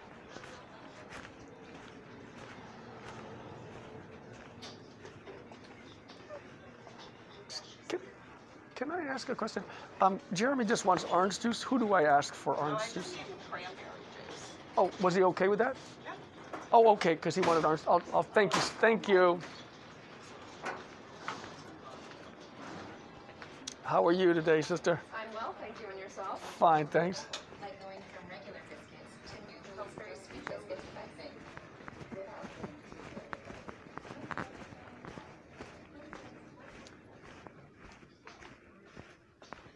Um, I was going to get orange juice, and she said she got cranberry. Is that okay, or do you want to get orange juice?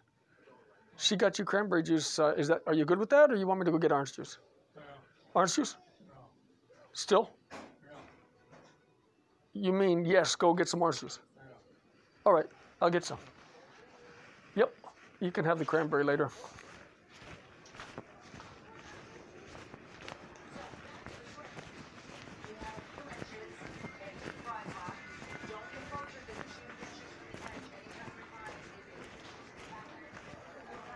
Cause she just washed it, it's gonna dry quick.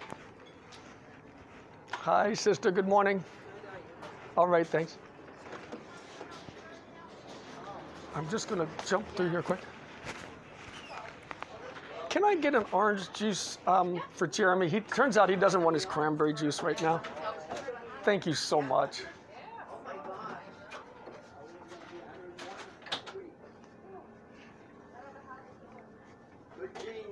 So I guess you guys cross train and do several things. You're not just CNAs and, and nurses or whatever, right? No, I'm a CNA. But I'm just saying you obviously do food, whatever needs to be done. It's a, Well, of course, I have to feed my residents. Uh, it's just a big it's a big job to be a CNA. Thank you.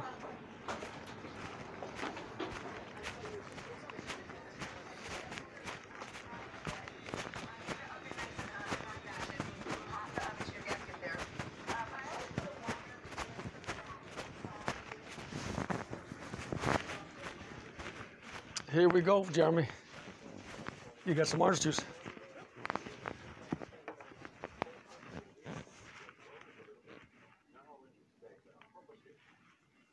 Well, this, this is down your alley. Tasting wine. Yep. This is your life, right? Wasn't exactly mine. Dad knew I was totally out of it.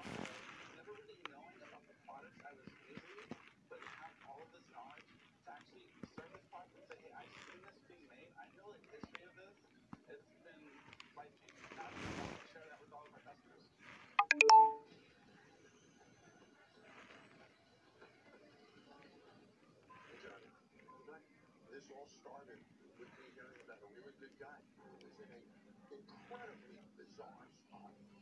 Because you are really paralyzed by your business. You're paralyzed by fear.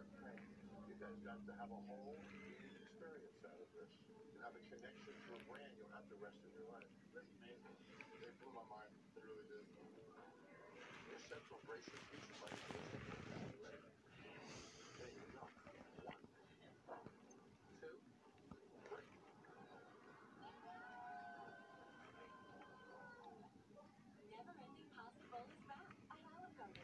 Well, Jeremy, um, I've um, I'll pass that on to Robin then, because um, I think your appetite will come back and you'll fill out because you're getting a little skinny. So I think if we get you off that med, you'll ha- have more appetite.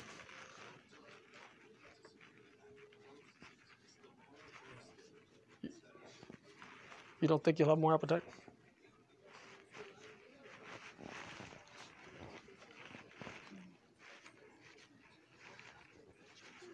I wish I could.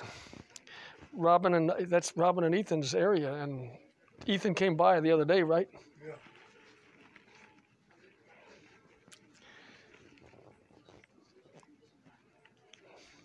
Yeah, it's just unfortunately the one thing I know is that whatever you use, whether it's the CBD oil or or that, it can't be done right here. It has to be done off premises or whatever whatever that means. Like when you're in a vehicle, uh, that's you know when we go somewhere. That. So if I have to start using my car more to just take you so we can put I mean I, I would like to try to CBD oil CBD oil to help you. Yeah, you want to go see uh,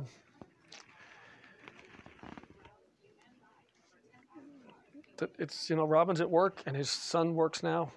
Yeah. And uh, you know his son can stop by and my my concern is uh, because you had the stroke, if you're smoking, it can cause uh, I heard that it can, can have complications.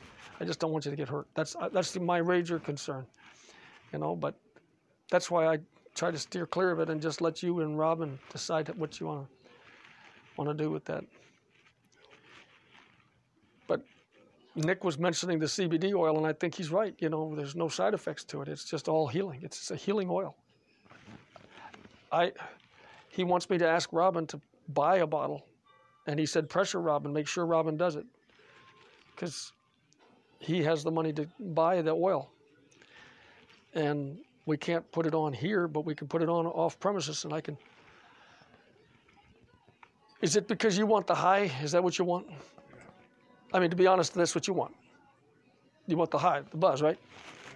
I, look, I love the smell of the really good stuff. To be honest with you, I really love it. I just would use it as incense because I don't believe in putting it in my system. You know what I mean? I just don't want you to hurt yourself by tripping up something within your stroke because you have a stroke condition. That was only the person that told me honestly is a woman that's a house cleaner that's a friend of Don Juan's named Jessica. You know Jessica. She's a very nice woman. She used to be a medical person. And she's paid more as a non medical person house cleaning, ironically. But she told me that a stroke victim has to be careful because smoking can trigger some serious issues. Smoking of anything, uh, smoke into the system.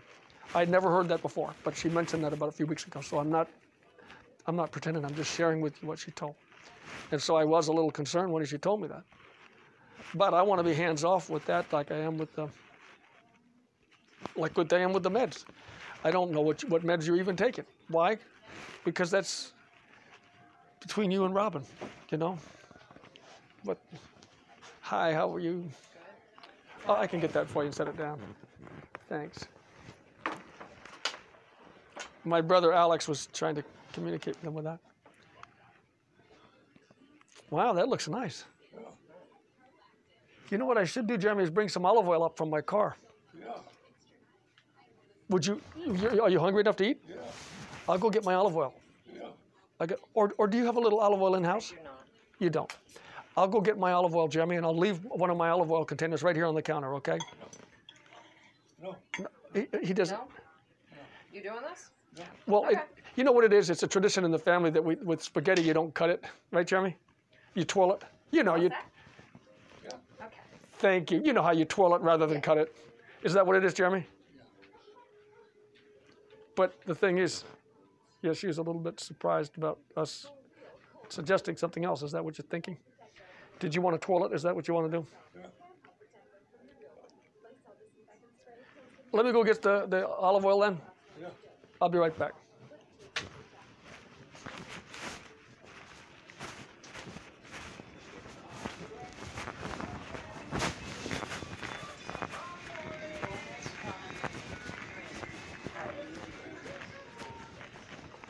Hi. Hi. I'm coming back, right back. I'm getting some olive oil from my brother. Good morning. Good afternoon, sister. Hi.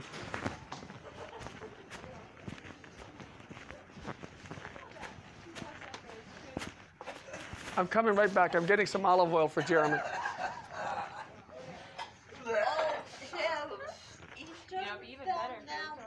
I'll be right back. I'm going to get him some. Oh, wait a minute.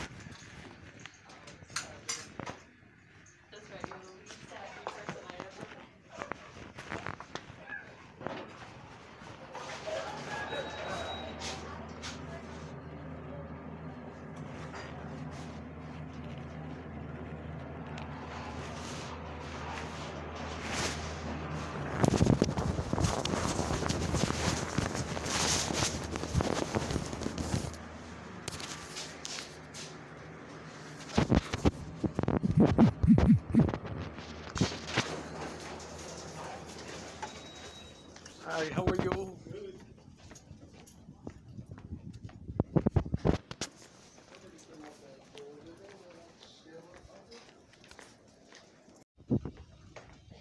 Sister Kay, thank you so much for being there for Jeremy and for everybody. I, I realize that it takes every one of us. Yeah. It really does. Hillary Clinton can mouth those words, parrot those words all day long, and it's but in truth, in truth, without um, everybody being part of it, it doesn't work. Yeah. Charlie, I just encouraged her. She had a dream, as you know. Yeah.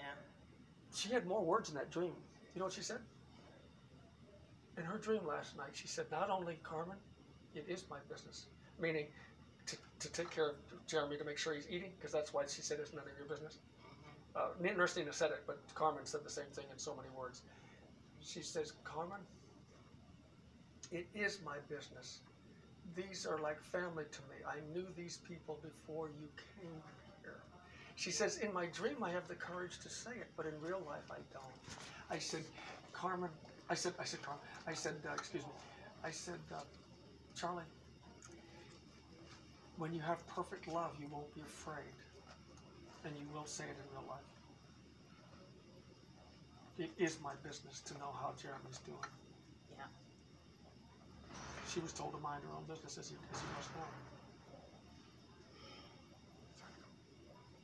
And I, I think she's going to have the courage to finally Yeah, speak up. the elevator. Hi. Hi, how are you? So I think she will. Yeah. Thank you for making sure Jeremy eats. I'm going to bring him something back tonight. Okay. He wants roast beef from the gourmet store. Hi, thank Hi. you. Anytime.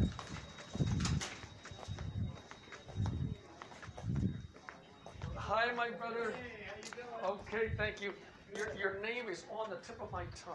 Yeah. Um, remember Marciano? Graziano? I know, but I didn't follow that too well. So I'm not. A, I don't watch a lot of TV. So I never grew up watching TV. So, but uh, I know it's one of those Italian names. Rocco. Rocco. That's what it is. Hi, brother Mike. How you doing? Hi. My mother, Nancy. Nice to see you, Nancy. Now, is the Italian on the dad's side, mother's side, or both? Dad's side. Just the dad side. Yeah. You're full-blooded American, full-blooded uh, Caucasian from the British Isles somewhere, France. Yeah, what? what- what- I don't know. Scotch? Irish? oh, Scotch? No, Are you Irish? I don't know. You I don't know what me. I am. I just know I'm Italian. But anyways, you know that your mother's not Italian by background. Oh, yeah. Right, right, right. I'm half Italian. Right, right, right, right. How's your brother doing? Good? Well, he, he, he wanted to go out and smoke with them because he, uh, to be perfectly honest, he uh, I had a chance to smoke a little bit of uh, the other stuff Oh, off, yeah. off campus. Yeah. And my brother's the one that supplied, not me, I'm not into that. right. And so Jeremy was a little upset because they were heading out to smoke, and I and he, he didn't have his device because they don't have it up at the nurse's station. Yeah. And he, so he was a little bit in the in a funk. Yeah. So I, I distracted him, which is the best thing. I said, "I'll bring you a sandwich. What do you want?" Yeah. Roast beef sandwich from the gourmet store. That got him changed. Wow. You got to offer something else to get the, to give the dog a bone. It's funny you said roast beef. That's what I have for lunch. Okay. At home, I got it from Hannaford. And Okay. Yeah. Just made a sandwich. So that's what I'll do. All the fixings. I think he likes everything on it. So, brother Mike, I got my brother distracted from the whole pot thing to something else. I, with somebody else's help, I was able to That's good. come up with a That's scheme. good. That's nice. And, uh, But yeah, you know, we all have our different challenges. Exactly. Exactly. I don't smoke, and it's legal now, and so on. Yeah. I just don't like to see him smoking because he has a stroke on top Right. it. No, I understand. Because a stroke victim can get hurt by that. Right. Right.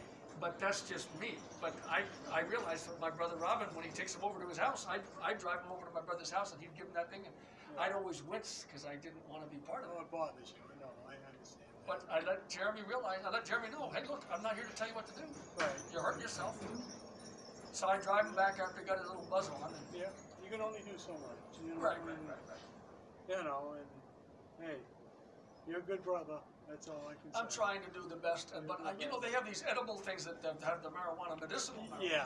Yeah. I am all over that because it helps a lot of people. Yes. Um, but we just have to get that thing going. Yeah. No, I understand. Yeah, my brother Robin though is the only one who. Um, is that Crystal? It is. Thank you for taking the time. Sure, no problem. I will give my love. To, hi. I will give my love to Don. All right. Close friends with somebody. All right, I won't keep you, brother Mike. Love Don Juan Moses sends his love to you all day long. He loved Don Juan was a fellow that used to work here, Oh, I see. and he loves this guy Mike, oh, big Oh, yeah. time, big time. I, Who? What's what's not to love? he's, a Right? good, he's a good man, Michael is. Yeah, What's not to love about Mike? Yeah. He's, he's a lot of fun. Did you put some time in service? Should I honor you on Veterans Day? No, no, Nope. no. My dad was in the Navy, but I never served. Yeah, No. I thought about it, I know. Well, no, it's not for everybody. No. Well, I will uh, get him a sandwich and I'll be back in tonight. Thank you. Take care. don't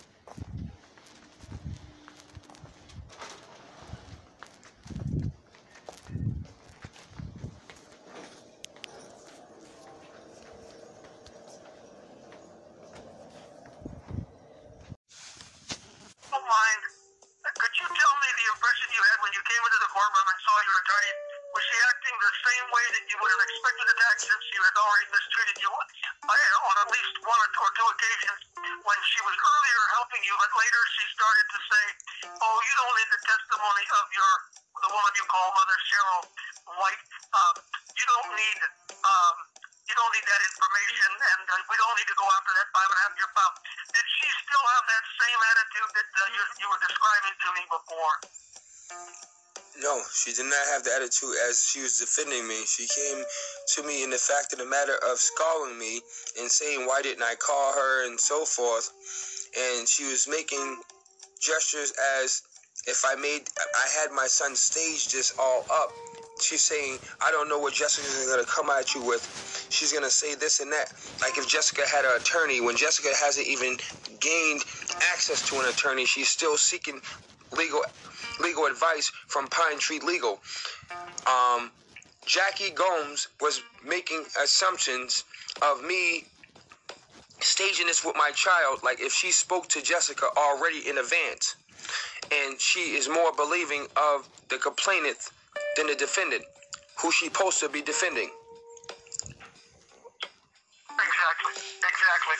So, uh, you just told me that she had and started to sweet talk you at the end of this mediation meeting, but you talked about uh, either just that was just to make herself look good in front of you and Kathy and so on, but overall the same spirit prevailed. She was not helping you entirely. There was no moment